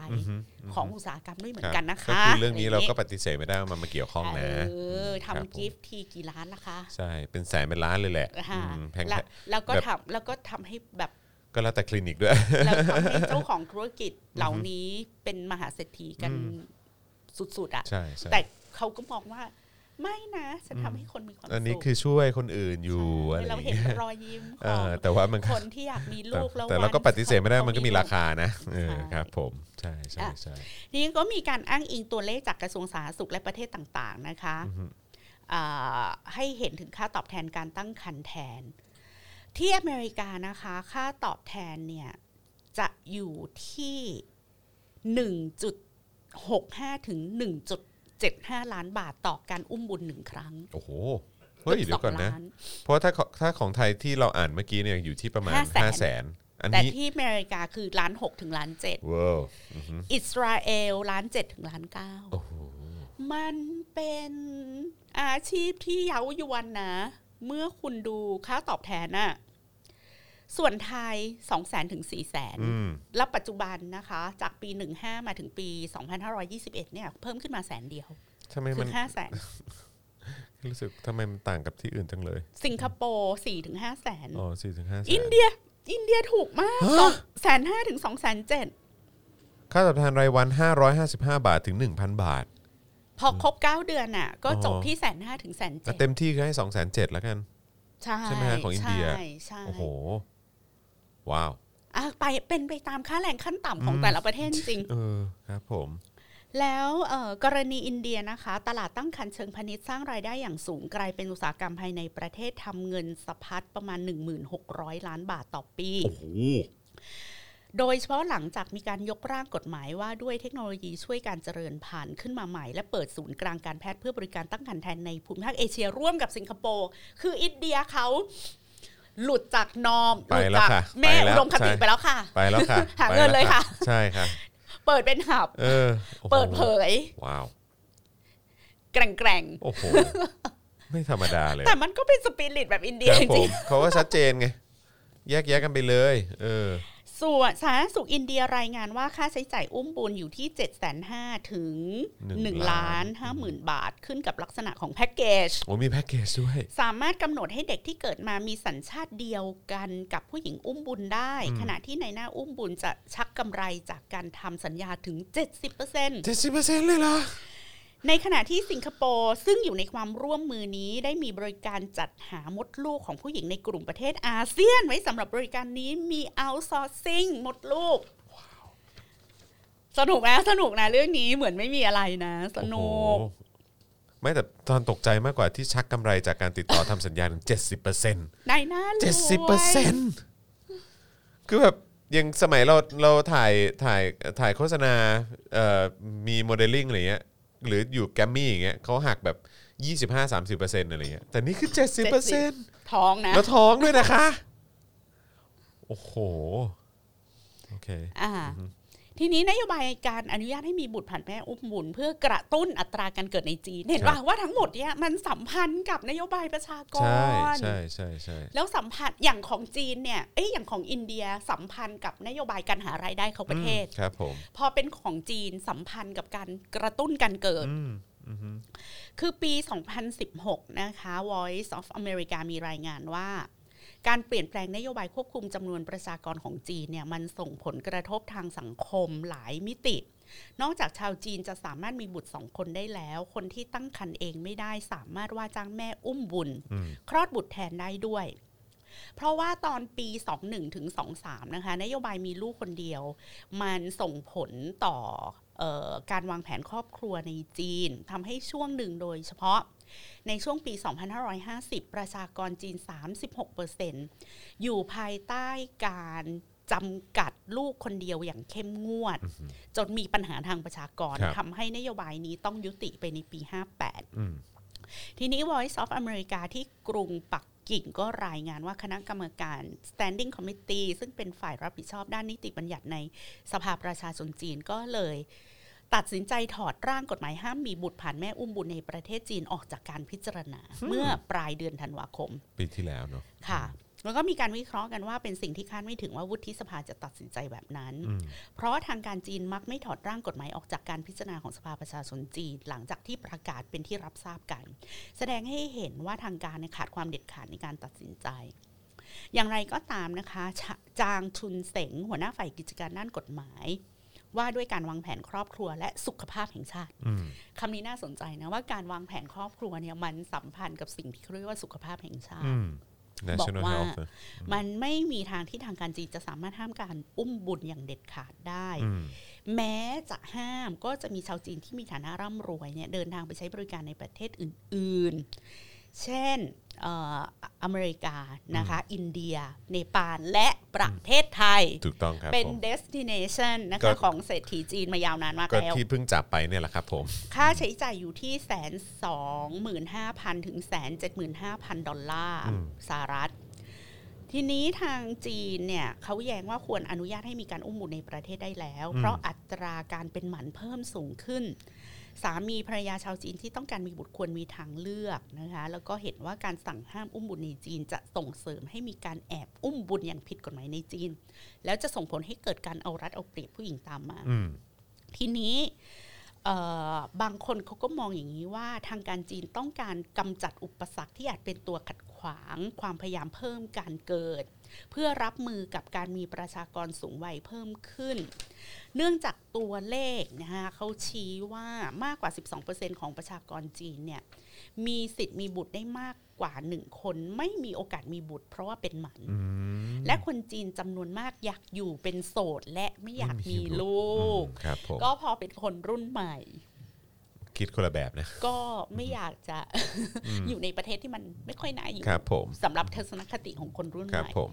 ที่อาจเป็นเพราะว่ารัฐบาลจีนยังกังวลว่าการสั่งห้ามการอุ้มบุตรในจีนเนี่ยจะกระทบต่อคู่สมรสที่สูญเสียบุตรคนเดียวไปในช่วงหลายสิบปีที่จีนบังคับให้มีบุตรคนเดียวอืมแล้วคู่สมรสเหล่านี้ก็จะแก่เกินกว่าที่จะมีลูกเองได้อืม โจชัวฟรีดแมนนะคะผู้จัดการฝ่ายวิจัยที่บริษัทไชน่าโพลิซีซึ่งเป็นบริษัทให้คำปรึกษากล่าวว่านโยบายการมีลูกสองคนจะทำให้ครอบครัวจีนเนี่ยหันไปใช้บริการอุ้มบุญกันมากขึ้น ถ้าไม่สามารถมีบุตรเองได้ เนื่องจากผู้หญิงจีนที่ไม่อยากแต่งงานหรือหาคู่ครองไม่ได้ ก็ต้องการมีบุตร หลายมิติเลยนะอืมบ้างก็อยากเป็นโสดนะคะบ้างก็อยากเป็นโสดแต่อยากมีลูกอืมผู้หญิงจีนเหล่านี้จะขอรับบริจาคเชื้อสเปิร์มเพื่อให้ตัวเองตั้งครรภ์แต่ผู้หญิงโสดจำนวนมากเจออุปสรรคในการจดทะเบียนบุตรในทะเบียนบ้านอ๋อเพราะทางการจีนอนุญาตให้เฉพาะคู่สมรสเท่านั้นอ๋อที่จะแจ้งเกิดบุตรและขอใบอนุญาตเป็นผู้อยู่อาศัยในจีนได้อืมอืมมันมีตัวอย่างหนึ่งที่ผู้หญิงอายุ 35 ปีตั้งครรภ์ผ่านการเอ่อ ทำกิฟต์นะคะ แต่พบว่าไม่สามารถแจ้งเกิดบุตรในทะเบียนบ้าน ตนเองจึงเดินทางไปต่างประเทศเพื่อคลอดลูก แม้จะต้องเสียค่าใช้จ่ายสูงมาก แต่ก็คุ้ม เพราะลูกจะมีสัญชาติที่ชัดเจน ไม่มีปัญหาเรื่องไม่มีทะเบียนบ้านในจีน ดูดิว้าวเรื่องนโยบายอุ้มบุญเห็นในไหมแต่ละประเทศนี่ก็คอมพมัลีนเคก็ทหมดใช่เลยมันก็มีความมันก็มีความ Complicate ซับซ้อนในตัวนะของมันเอเองอในตัวของมันจริง ๆ ไม่อยากนึกถึงประเทศไทยเลยครับ คิดรอบด้านขนาดไหน ของเออประเทศไทยเนี่ยพี่แขกไม่แน่ใจว่าเศรษฐีไทยเนี่ยมีความต้องการใช้บริการอุ้มบุญมากน้อยแค่ไหนอืมแต่ก็เห็นอ่อมีเยอะนะหลายหลายคนเขาก็อยากมีลูกนะ แต่ว่าก็คือจำไม่รู้ว่าเขาไปถึงขั้นอืมอุ้มบุญหรือเปล่า แต่ว่าก็คือเขาก็หลายคนก็พยายามเหลือเกินที่จะทำทำกิกิฟฟต์ต์ทำแล้วทำอะไรทำอีกก็ตามมันก็ทำไม่ได้ ใช้เงินไปเป็นหลายล้านบาทอ่าก็ก็ยังไม่ได้อยู่ดีเพราะฉะนั้นทำกิฟต์ธรรมดาก็ก็เรื่องหนึ่งอือฮึเอ่อแต่แต่ คำถามต่อไปก็คือ สังคมไทย จะให้คู่รักเพศเดียวกันมีลูกได้ไหมอะอืมคือถ้าคู่รักเพศเดียวกัน จะมีจะจดทะเบียนสมรสได้ แล้วถ้าเขาอยากมีลูก มันก็ทำได้สองทางคือรับเด็กมาเป็นลูกบุญธรรมครับ หรือ หรือสมมุติว่าถ้าพี่แขกอะเป็นคู่หญิงรักหญิง แล้วพี่แขกจะใช้ไข่ตัวเองกับสเปิร์มคนอื่นแล้วท้องอืมได้ไหมอือฮึแล้วถ้าพี่แขกท้องเองไม่ได้ พี่แขกไปจ้างคนอื่นอุ้มบุญได้ไหมอืมทีนี้ถ้าเป็นคู่หญิงรักหญิงอะก็ยังไม่คอมพลีเคทเท่าไหร่เพื่อยังท้องเองได้อือฮึนึกออกว่าอือฮึมีผู้หญิงสองคนน่ะจะให้ใครคนใดคนหนึ่งท้องก็ได้ครับแต่ทีนี้ถ้าเป็นคู่รักชายรักชายแล้วเขาอยากมีลูกล่ะ อืมทำอย่างไร ซึ่งมันก็ต้องไปอุ้มบุญถูกไหมอือฮึทีนี้พอเราไปดูพรบอุ้มบุญของไทยอะทำได้เฉพาะคู่ผัวเมียที่ จดทะเบียนสมรสได้ถูกต้องตามกฎหมายอืมทีนี้ถ้าคู่รักเพศเดียวกันยังไม่สามารถจดทะเบียนสมรสได้ถูกต้องตามกฎหมายเขาก็จะไปจ้างคนอุ้มบุญไม่ได้อะอันนี้ก็เป็นอีกอุปสรรคหนึ่งแล้วนะ ที่จะต้องคุยกันต่อว่าจะทำยังไง อันดับที่สามปฏิเสธไม่ได้ว่าเราเป็นหับ ของธุรกิจอ่าอุ้มบุญและเช่ามดลูกข้ามชาติใช่ต้องใช้ว่าหับจริงเออแนวเราเป็นหับของเรื่องนี้นะคะๆครับอือฮึรัฐบาลไทยจะดูแลเรื่องสุขภาพของมดลูกให้เช่านี้อย่างไร เออเออยังไม่ต้องพูดเรื่องอารมณ์ความรู้สึกครับนะผมถ้าเรายอมรับความจริงว่าเราเป็นหับแห่งการเช่ามดลูกข้ามชาติอือฮึผู้หญิงเหล่านี้ ซึ่งกำลังทำในสิ่งที่ผิดกฎหมายอือฮึก็จะไม่ได้ คือนอกจากเสี่ยงที่จะโดนจับเข้าคุกสิบปีแล้วก็จะเนี่ไม่ยได้รับการดูก็แลจะคุ้มครไม่องอีกอือฮึในเรื่องสิทธิแรงงานใช่ก็จะถูกเพิกเฉยอีกใช่ใช่อันนี้พี่ไข่กำลังไล่สเต็ปของของความรุนแรงของปัญหานี้ไปเรื่อยๆนะอือฮึอือฮึว่าอะแล้วรัฐบาลไทย จะดูแลเรื่องนี้ยังไงอะอือฮึแล้วจะกล้ายอมรับแบบจีนไหมว่า ห้ามไปก็มีคนลักลอบทำอยู่ดี แล้วก็จะมีข้าราชการที่หารายได้จากการลักลอบทำนี้อยู่ดีใช่แล้วก็จะมีปัญหาว่าผู้หญิงก็จะ อาตะกี้เราคุยกันว่าตกลงผู้หญิงถูกกระทำหรือผู้หญิงเป็นผู้กระทำยังไงกันแน่แล้วถ้าเรื่องเนี้ย ถ้าเขาไม่ได้รับการคุ้มครองเรื่องสุขภาพเลยแล้วเขายังเสี่ยงที่จะติดคุกสิบปีเนี่ย ก็แปลว่าเขาเป็นผู้ถูกกระทำนะอืมอือฮึในบริบทนี้ครับอือฮึแล้วก็ต้องแบกรับความเสี่ยงไปอือฮึอือฮึแล้ว แล้วนั่นมันมันเท่ากับสุขภาพของชาติถูกไหมนั่นก็เท่ากับว่ามันจะกระทบต่อคุณภาพชีวิตของพลเมืองอืมที่เป็นเจ้าของประเทศใช่ คุณจะดูแลพลเมืองของคุณอย่างไรอือฮึอือฮึอืมแล้วเอ่อเราอยากให้คนมีลูกกันเยอะๆเราจะเราจะเอาสามเรื่องเนี้ยไม่ว่าจะเป็นเรื่องการนำแท้ง เรื่องการอุ้มบุญ เรื่องกฎหมายของคนรักเพศเดียวกันอือฮึและการวางแผนประชากร มากองอยู่เป็นก้อนเดียวกันได้อย่างไร เป็นไปได้ไหม คุณสามารถจินตนาการได้ไหมล่ะว่า คู่เกย์เป็นล้านล้านๆคู่ในประเทศเนี้ย ถ้าคนเหล่านี้มีลูกได้อะมันก็จะสมประโยชน์กับนโยบายปั๊มลูกของกระทรวงสาธารณสุขอะอือฮึอือฮึทำไมเวลาคิดเรื่องนโยบายปั๊มลูกอะคุณคิดได้แต่คู่รักที่เป็นหญิงชายอะอืมทำไมเท่าคุนั้ณนไม่สามารถจินตนาการการปั๊มลูกไปที่คู่รักชายชายและอืมคู่รักหญิงหญิงล่ะอืมอืมอืมนั่น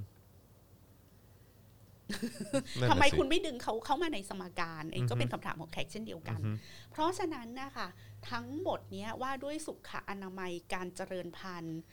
อำนาจของการแพทย์ชีวภาพอือฮึเอ่อการเปลี่ยนแปลงความหมายของครอบครัวความรักกรรมารมณ์นิยามของความเป็นแม่ การโรแมนติไซส์ความเป็นแม่ ต่างๆ มิติทางเศรษฐกิจแรงงานเนี่ย มันจะมาเจอกันที่ตรงไหนอืมที่จะเป็นผลดีกับทุกฝ่ายนี้เป็นโจทย์ที่ยากมากอือฮึสำหรับทุกรัฐบาลอือฮึแต่และเป็นเรื่องใหม่มาก แต่สำหรับสิ่งที่สัสำงคคัญมากไทยก็คือว่าต้องการความจริงใจในการที่จะดูในเรื่องของประเด็นและปัญหานี้ ต้องการสมองด้วยที่จะเข้าใจว่าเรื่องคือคือนึกออกปะพอเราอ่านเจอเรื่องแบบนโยบายปั๊มลูกของกระทรวงสาธารณสุขอะ่ะ เราก็เข้าใจนะว่า มันต้องมีข้าราชการน่ะที่ที่เขารู้ปัญหานี้ เพราะว่าปัญหาสังคมสูงวัยเนี่ยมันพูดกันมาตั้งแต่ปี 2000 แล้ครับวในครับประเทศไทยนี่มันยี่สิแล้วบพรีปีดิแล้กวกันเนาะมาตลอดว่าเราจะเจออสังคมสูงวัยแบบ completely เนี่ยปีนี้เนี่ยช่วงนี้แหละปี 2021-2022 นี้แหละอือฮึแล้ว มันควรจะได้รับการวางแผนมาเป็นระยะระยะเกี่ยวกับนโยบายประชากรใช่แต่มันไม่เคยทำไงเอออยากรู้ว่ามีอยู่ในนี่ปะแผมีนแผนะนยุทธศาสตร์ชาติคิดมีมีอือฮึมี แต่ว่าทั้งหมดเนี้ยมันไม่ได้มันไม่รอบด้านครันะบอือฮึพอคุณคิดว่าคุณเจอสังคมสูงวัย คุณก็คิดได้แค่ว่า คุณจะแจกโฟลิกให้ให้หญิงวัยเจริญพันธุ์อะอือฮึ แจกวิตามิน แล้วก็ให้กดโฟลิกไปกินอะไรอย่างเงี้ยมดลูกจะได้แข็งแรงซึ่งมันไม่ใช่ครับครับ หรือแบบพยายามให้คนโสดแต่งงานเพื่อที่จะมีลูกมันไม่ได้ง่าย มันไม่ได้หนึ่ง No, บวกหนึ่ง no เป็นสองขใช่นาดนั้นใช่ใช่อือฮึแล้วมาเจอมิติแบบหับของมดลูกให้เช่าอีกอือฮึสุดยอดฮะแล้วถ้าภาวะเศรษฐกิจเป็นแบบเนี้ยพี่แขกมั่นใจมากเลยว่าจะมีผู้หญิงเข้าสู่อุตสาหกรรมการให้เช่ามดลูกอีกมหาศาลถ้ายัแล้งวคปัญงหามันจะถ้ายังคง complicate ดำเนินไปขึ้นกว่านี้ค่ะอีกใช่ แล้วก็เรื่องนี้ถูกทิ้งไว้ ไม่ได้ ซึ่งเอาจริห้างแสนนะจอนๆใช่แต่คือแค่แค่กำลังคิดอยู่ว่า เรื่องนี้มันน่าจะไปอีกนานหรือเปล่าที่แบบว่า คือแบบเรื่องนี้คงจะยื้อไปอีกนานจอนว่าเผลอๆอาจจะมีเป็น10ปีป่ะพี่แขก ไม่เป็นไรค่ะ พี่เออแขกก็คิดว่า การที่พี่แขกเอาเรื่องนี้มาคุยอย่างน้อยอะก็ทำให้สังคมเอาแวร์ใช่ใช่อ่าใช่ว่ามีใช่เรื่องนี้นะ แล้วเราไม่สามารถคุยเรื่องนี้โดยแยกมันออกเป็นส่วนครับๆโดยครับไม่เกี่ยวข้องกับมิติทางสังคมและวัฒนธรรมครัเลบยครับแล้วนั่นเป็นเหตุผลที่ว่าทำไมเราต้องคอย everyone since a while เราต้องมา deconstruct ว่าแม่คืออะไร พ่อคืออะไรครอบครัวคืออะไรความรักคืออะไรการมารมณ์คืออะไร อยู่เสมอเสมอใช่แล้วมองข้ามไม่ได้นะ อันนี้คือในในเชิงทาง ทางเศรษฐกิจอะไรต่างๆด้วยนะ เพราะว่าคือธุรกิจนี้ก็ถือว่าเป็นธุรกิจที่ที่เอาตรงๆ คือถ้าพูดในแง่เงินเนี่ยมันก็มหาศาลอะแล้วเรื่องพวกนี้มันมีผลกระทบต่อสุขภาพจิตอืมของคนอืมอย่างมาก เอาเอาแค่มิสว่าด้วยแบบแม่ที่ดีคือแม่ที่เลี้ยงลูกด้วยนมแม่เท่านั้นนะอ่าก็นำความทุกข์มหาศาลให้ ให้ให้ผู้หญิงจำนวนมากอือฮึอือฮึที่ทำยังไงก็ไม่มีนมออกมาให้ลูกกินน่ะใช่ใช่ใช่ใช่แล้วใช่ความฟักอัพของเรื่องนี้ก็คือ มันไม่ใช่อะใช่ค่ะแล้วเขาก็จะโทษตัวเองไงว่าเอ้ยแบบฉันเป็นแม่ที่ไม่ดี คือฮัลโหลเรื่องนี้มันเกิดจากการที่สมัยก่อนน่ะ น้ำสะอาดมันหายากอืมในยุคที่ไม่มีน้ำประปาอืมการชงนมผงให้เด็กกินน่ะ เด็กมีโอกาสที่จะท้องร่วงและเสียชีวิตอืมสูงมาก องค์การอนามัยโลกก็เลย พอร้องล่ะรณรงค์เลี้ยงลูกด้วยนมแม่เถอะอืมเพราะว่าในแอฟริกาในอะไรอย่างเงี้ยค่ะ มันไม่มีน้ำสะอาดอืมดังนั้นอืมการกินนมแม่มันจึงปลอดภัยที่สุด แต่ตอนหลังอะมันถูกนำมาขยายผลให้กลายเป็นแม่ที่ดีอืมคือแม่ที่เลี้ยงลูกด้วยนมแม่ แต่มันไม่ใช่ถ้ามึงมีน้ำประปาแล้ว มึงจะเลี้ยงลูกด้วยนมฟอร์มูล่าก็ไม่ผิดค่ะเออเออมันแค่แพงเอออืมจบนะอะไรอย่างเงี้ยอืมอืมอู้แล้วแขกอะเห็นพวกแม่แม่ๆมาแข่งกันปั๊มนมแช่แข็งอะใช่เป็นอะไรกันมาไหมคะเออ แล้วกลายเป็นเป็นสเตตัสของแม่อะกลายเป็นแบบ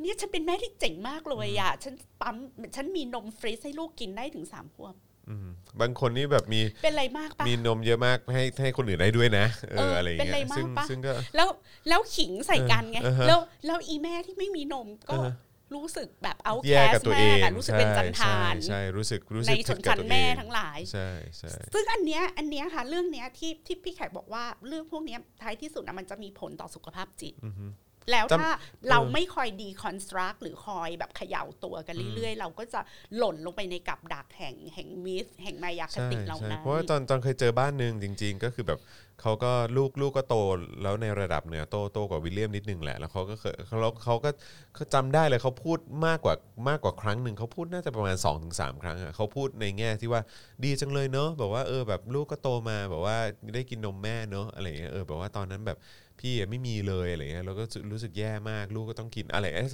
แต่เขาไม่ได้พูดครั้งเดียวนะ คือเขาพูด2อถึงสเป็นครั้งเป็น traumatized ใช่เลยอะใช่ใช่ใช่บอกซึ่งจำไม่ว่าค่ะเฮ้คุยณแม่คะไม่นะเออแบบก็ผข้มอผมก็ไม่ได้กินนะฮะเออข้อพิสูจน์ทางเออการแพทย์มันชัดเจนมากเลยใช่ค่ะว่านมฟอร์มูล่าเนี่ยเป๊ะเวอร์เออต่อการใช่เจริญเติบโตมันสมองคือเป๊ะอืมแต่ที่เมื่อก่อนนะมันเป็นเรื่องเดียวเออคือมันน้ำมันไม่สะอาดมันมีปัจจัยเอเอออที่มันเกี่ยวข้องด้วยเท่านั้นเองนะ อะไรอย่างเงี้ยนะครับเออไม่ต้องแล้วก็แบบแล้วเนี่ยค่ะไอ้ธุรกิจขายที่ปั๊มนมอะโอ้โห กลายเป็นธุรกิจทำเครื่องเงินปั๊มเนอะอะเออืมอใช่แบบใช่ร่ำรวยใช่กันมาเท่าไหร่นี่กันนี้กลับไปที่บอกว่า พลังที่ขับเคลื่อนเรื่องพวกนี้บางทีมันก็มาจากอือฮึอุตสาหกรรมของ อุตสาหกรรมการขายเครื่องมือแพทย์ด้วยเหมือนกันนะคะอือฮึอือฮึใช่ครับผมมันมีทุกอย่างค่ะเดี๋ยวนี้ไปโรงพยาบาลมีการทำสปาตาด้วยค่ะคุณฮะอะไรนะฮะสปาตา สปาตาคืออะไรฮะแล้วล้างตาอ๋ออันเหรอฮะที่โรงพยาบาลเขาบอกว่าเอาตาไปทำสปาอ๋อเหรอฮะนี่ก็คือคือคือคือขายของไงโอเคแต่ก็แต่คือจำได้แต่จำได้เนี่ยตอนอุปกรณ์เครื่องมือต่างๆเนี่ยตอนมันตอนก็จะถูกผลิตออกมาเออเพื่อทำกำไรแล้วใช่มันก็เลยเกิดความจำเป็น เอ่อเขาเรียกว่าอะไรความจำเป็นที่ไม่จำเป็นน่ะอ่าฮะอ่าฮะถูกประดิษฐ์มาเสมอเลยไอ้อะเนี่ยฮะไอ้อันที่อันที่เอ่อเวลาถ้าเกิดว่าเอาลูกเอ่อเขาเรียกอะไรภรรยาไปฝากครรภ์หรืออะไรอย่างเงี้ยใช่ไหมฮะเราก็จะมีคนแบบเดินเข้ามาแบบว่าเข้ามาประกบทันทีแบบว่า แล้วสนใจทำไอ้นี่ไหมเขาเรียกว่าอะไรนะไอ้สเต็มเซลล์เออมีสเต็มเซลล์ด้วย เออแบบว่าเก็บสเต็มเซลล์ตอนที่คลอดลูกอะไรอย่างเงี้ยเออจากเพื่อโรที่คจะได้จากอะไรอย่างเงี้ยนะอะไรอย่างงี้เพื่อที่ว่าจะได้รักษาเขาในอนาคตถ้าเกิดเขาป่วยเป็นอะไรแล้วอ๋อได้สเต็มเซลล์ของตัวเองเลเอยอไม่รู้ไม่รู้ฉีกี่ดหมื่นเข้ากี่ไปแสนผมก็ไม่แน่ใจเหมือนกันเออครับผมนะฮะอะไรอย่างนี้ แหมมีคนบอกว่านึกว่าสปาร์ตาคือนักรบ 300 มาตลอดสปาเอาตาไปสปาร์ตาฮะสปาร์ตาเออนะไปทำไปทำไปทำสปาให้ตาใสให้กับให้ตาใส เออใช่ใช่ใช่นะครับ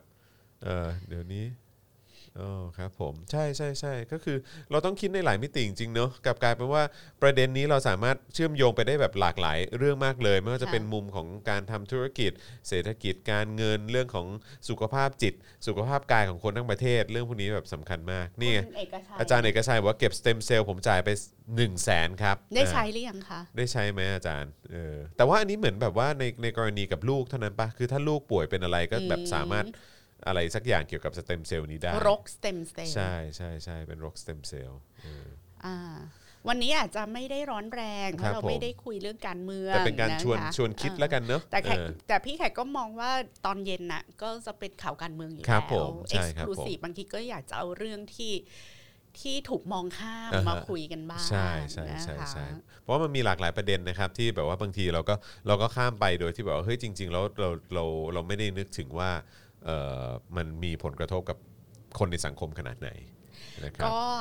จะขอยอดโอนตรงๆอ่าครับเพราะผมว่าเดี๋ยวเกิดพี่แขกมาพูดเรื่องแบบเนี้ยแล้วอ่าฮะยอดโอนมันไม่สูง ก็จะโดนฟอร์สให้ไปพูดเรื่องการเมืองเหมือนเดิม เอาอย่างนี้ ถ้าใครรู้สึกว่าเออวันอังคารเอ็กซ์คลูซีฟกับพี่แขกอยากได้เออประเด็นทางสังคมเออที่พี่แขกถนัดนะคะหลากหลายเรื่องเนาะเรื่องเพศเรื่องครอบครัวครับเรื่องความรักเรื่องกรรมารมณ์ต่างครับๆนะคะอ่าฮะ แบบไม่แบบไม่ต้องลึกมากครัยับงลิงก์อยู่กับข่าวอยู่ครับอันี้ก็มาสจากนับสนุนข่าวเข้าแบบมาเนอะทลายแก๊งเอ่อแก๊งอุ้มบุญอแกงย่างเงี้อุ้ยมบุญอ่าใช่ก็ใช่ใช่รบกวนโอนมาให้ได้สักเออยี่สิบห้าเปอร์เซ็นอ่าต์ครับผมนะคะใช่จะนี่เห็นไหมคุณซันนี่เดย์บอกว่าชอบครับพี่แขกมีหัวข้อแบบนี้มาคุยทำให้เราได้มองหลาย ๆ มุม นะครับนะฮะคุณเกษมว่าคุณแขกอวดผิวสวยอ่าวันนี้หน้าใสๆครับใช่ผไหมมนะฮะสวยด้วยรกนะสวยด้วยรกพี่อะแขฮะใช่ใช่ใช่รกอะไรฮะรกอะไร พี่แขกใช้นี่ไง placenta live placenta อ่าอ๋ออ๋อรอ๋อกหมูอ๋อเออเขาเรียกอะไร เจ้านั้นใช่ไหมเจ้านั้นใช่นึกออกนึกออกของเออ Gleifas ครับผมนะฮะซึ่ง เทคนิคพี่แขกเป็นอยู่มันแพงมากเลยอะคก่รัอบนผมแพงมากก็คือแบบ 30 ซองอะอืมใช้ครั้งละหนึ่งซองใช่ไหมครับสามสิบซองหกพันบาทอะว้าวโอ้โหคือซองละสองร้อยถูกปะคือต่อการต่อการทำเอ่อทรีทไม่เมนต์เอามาครั้งหนึ่งทำแล้วเอามาทาที่บ้านอ๋อทานที่บ้านเหรอฮะคือนอกจากไปทำทรีทเมนต์แล้วเนี่คยรับพี่ก็แขมีกมาอะที่บ้านด้วยพี่แขกอะจะซื้อเป็นซองซองๆอะครับทาอ่าฮะแต่ทีเนี้ยคือพี่แขกคิดอย่างนี้ อะนะมาเรื่องความอะงามเฉครัยบเลยผมคือพี่แขกก็ไม่ใช้ skincare ที่แพงเลยนะครับคือพี่แขกใช้ skincare แบบร้าน drugstore อะครับใช้ skincare แบบ 600 700 บาทอะครับพวกพวกทามอยส์เจอไรเซอร์อะไรอย่างเงี้ยครับคือจะ ใช้ของหลักร้อยครีมกันแดด Biore อืมสองร้อยกว่าบาทอะไรอย่างเงี้ยครับค่ะแล้วก็ยอมเสียเงินกับอืม placenta อ่า live placenta เป็นไลฟ์เลยคือเออที่เขาต้องทำซองเล็กๆ เพราะว่ามันยังมีชีวิตอยู่ไงอ่าเออโคแล้วคือแล้วมันต้องแช่ตู้เย็นเลยใช้ตู้เย็นต้องใช้แช่ตู้ด้วยเย็นใช่ไหมฮะคือใส่แล้วก็บลึงโอ้โหมันเป็นการสร้างผิวใหม่ไงว้าวเพราะว่าตอนที่พี่แขกอยู่ญี่ปุ่นน่ะเออเราก็จะไปทรีทเมนต์หน้า อือฮึอยู่ประจำเหมือนกัน แล้วก็เพื่อนเพื่อนคนที่เขาทำエステ ที่ญี่ปุ่นเขาเรียกエステ นั้นว่าหน้ามาจาก esthetic ครับผมเขาเขาให้เคล็ดลับมาอย่างนี้ ซึ่งพี่แขกก็ใช้มาจนถึงทุกวันนี้เขาบอกว่ามอยส์เจอไรเซอร์อย่าใช้ของแพงอ๋ออะไรเหรอฮะก็ได้ที่หน้าชุ่ม แล้วให้แบบ โกยใส่ไปเยอะๆอะคือพอมันไม่แพงอะ เราจะได้ใส่เยอะๆแล้วอ่าไม่จะได้รู้สึไม่กเสีเสียเสียดาายยเพราะเขาบอกว่ายังไงอะ มันก็ไม่ได้ช่วยอะไรมากหรอก มันแค่กักน้ำไม่ให้ไม่ให้ระเหยออกจากผิวอือฮึอือฮึอ๋อโอเคดังนั้นพวกครีมอะไรก็ได้อะไรเงี้ยอือฮึครีมอะไรก็ได้ที่ที่ไม่ที่ไม่มีสารเคมีที่เป็นอันตรายอะครับแล้วพอกลางคืนน่ะ ให้โปะจนมันมันแทบจะ ไหลลงจากหน้าเลยครับอะอืมอย่างนั้นเลยเยิ้มๆไปเลยเยิ้มๆไปเลย ไม่ต้องไปใช้ของแพงโอเค แล้วพอตอนเช้าอะ ก็ล้างหน้าน้ำเปล่าแบบนิดเดียว มือแทบไม่โดนหน้า แล้วก็ซับหน้าเบาๆ แล้วก็ไอ้อะไรเยิ้มๆที่เราใส่ไว้ตั้งแต่กลางคืนมันก็จะยังอยู่อ่าแล้วก็ทาเพิ่มอีกนิดเดียวก็ทาครีมกันแดด แล้วเขาก็จะรู้สึกว่า เธอก็จะรู้สึกว่ามันหยุยๆอะนะแต่นั่นแหละคือดีอ่าผิวเธอจะไม่แห้ง แล้วพอผิวเธอไม่แห้งอะ ผิวมันมันจะรู้มันจะไม่ผลิตไขมันอือฮึพอผิวมันรู้ว่าไม่ต้องผลิตไขมันเพิ่มอะยูก็จะไม่เป็นสิวอุดตันอืมโอเคดังนั้นให้ลงทุนกับอะไรที่มันดีจริง ๆ สักตัวหนึ่งอะอ่าค่ะแล้วอะไรครับผมที่มันไม่เนี่ย เนี่ยก็ใช้ของหลักร้อยนี่แหละอืมอืมอืมอืมโอ้ดีจังเลยเออครับให้ผมเคล็ดลับโอ้บอกว่าอันเนี้ยเป็นคนทำคนที่ทำทรีทเมนต์หน้าพี่แขกที่ญี่ปุ่นอะอ่าให้คำสอนมาแะำแบบนี้แบบนี้ เพราะว่าตอนไปทำหน้าที่ญี่ปุ่นนะคะจอนเขาสอนตั้งแต่การล้างหน้าเลยนะเขาไม่ล้างหน้าให้เรานะอ๋อเหรอฮะเขาบอกว่าพวกอยู่กลับไปอยู่ต้องล้างหน้าเองอะเออเออเออดังนั้นน่ะเขาจะเหมือนเทรนการล้างหน้าให้ว่าเราต้องทำอย่างไร ต้องทำอย่างไรอ๋อมโอเคโอ้โห เจ๋งมากเลยฮะ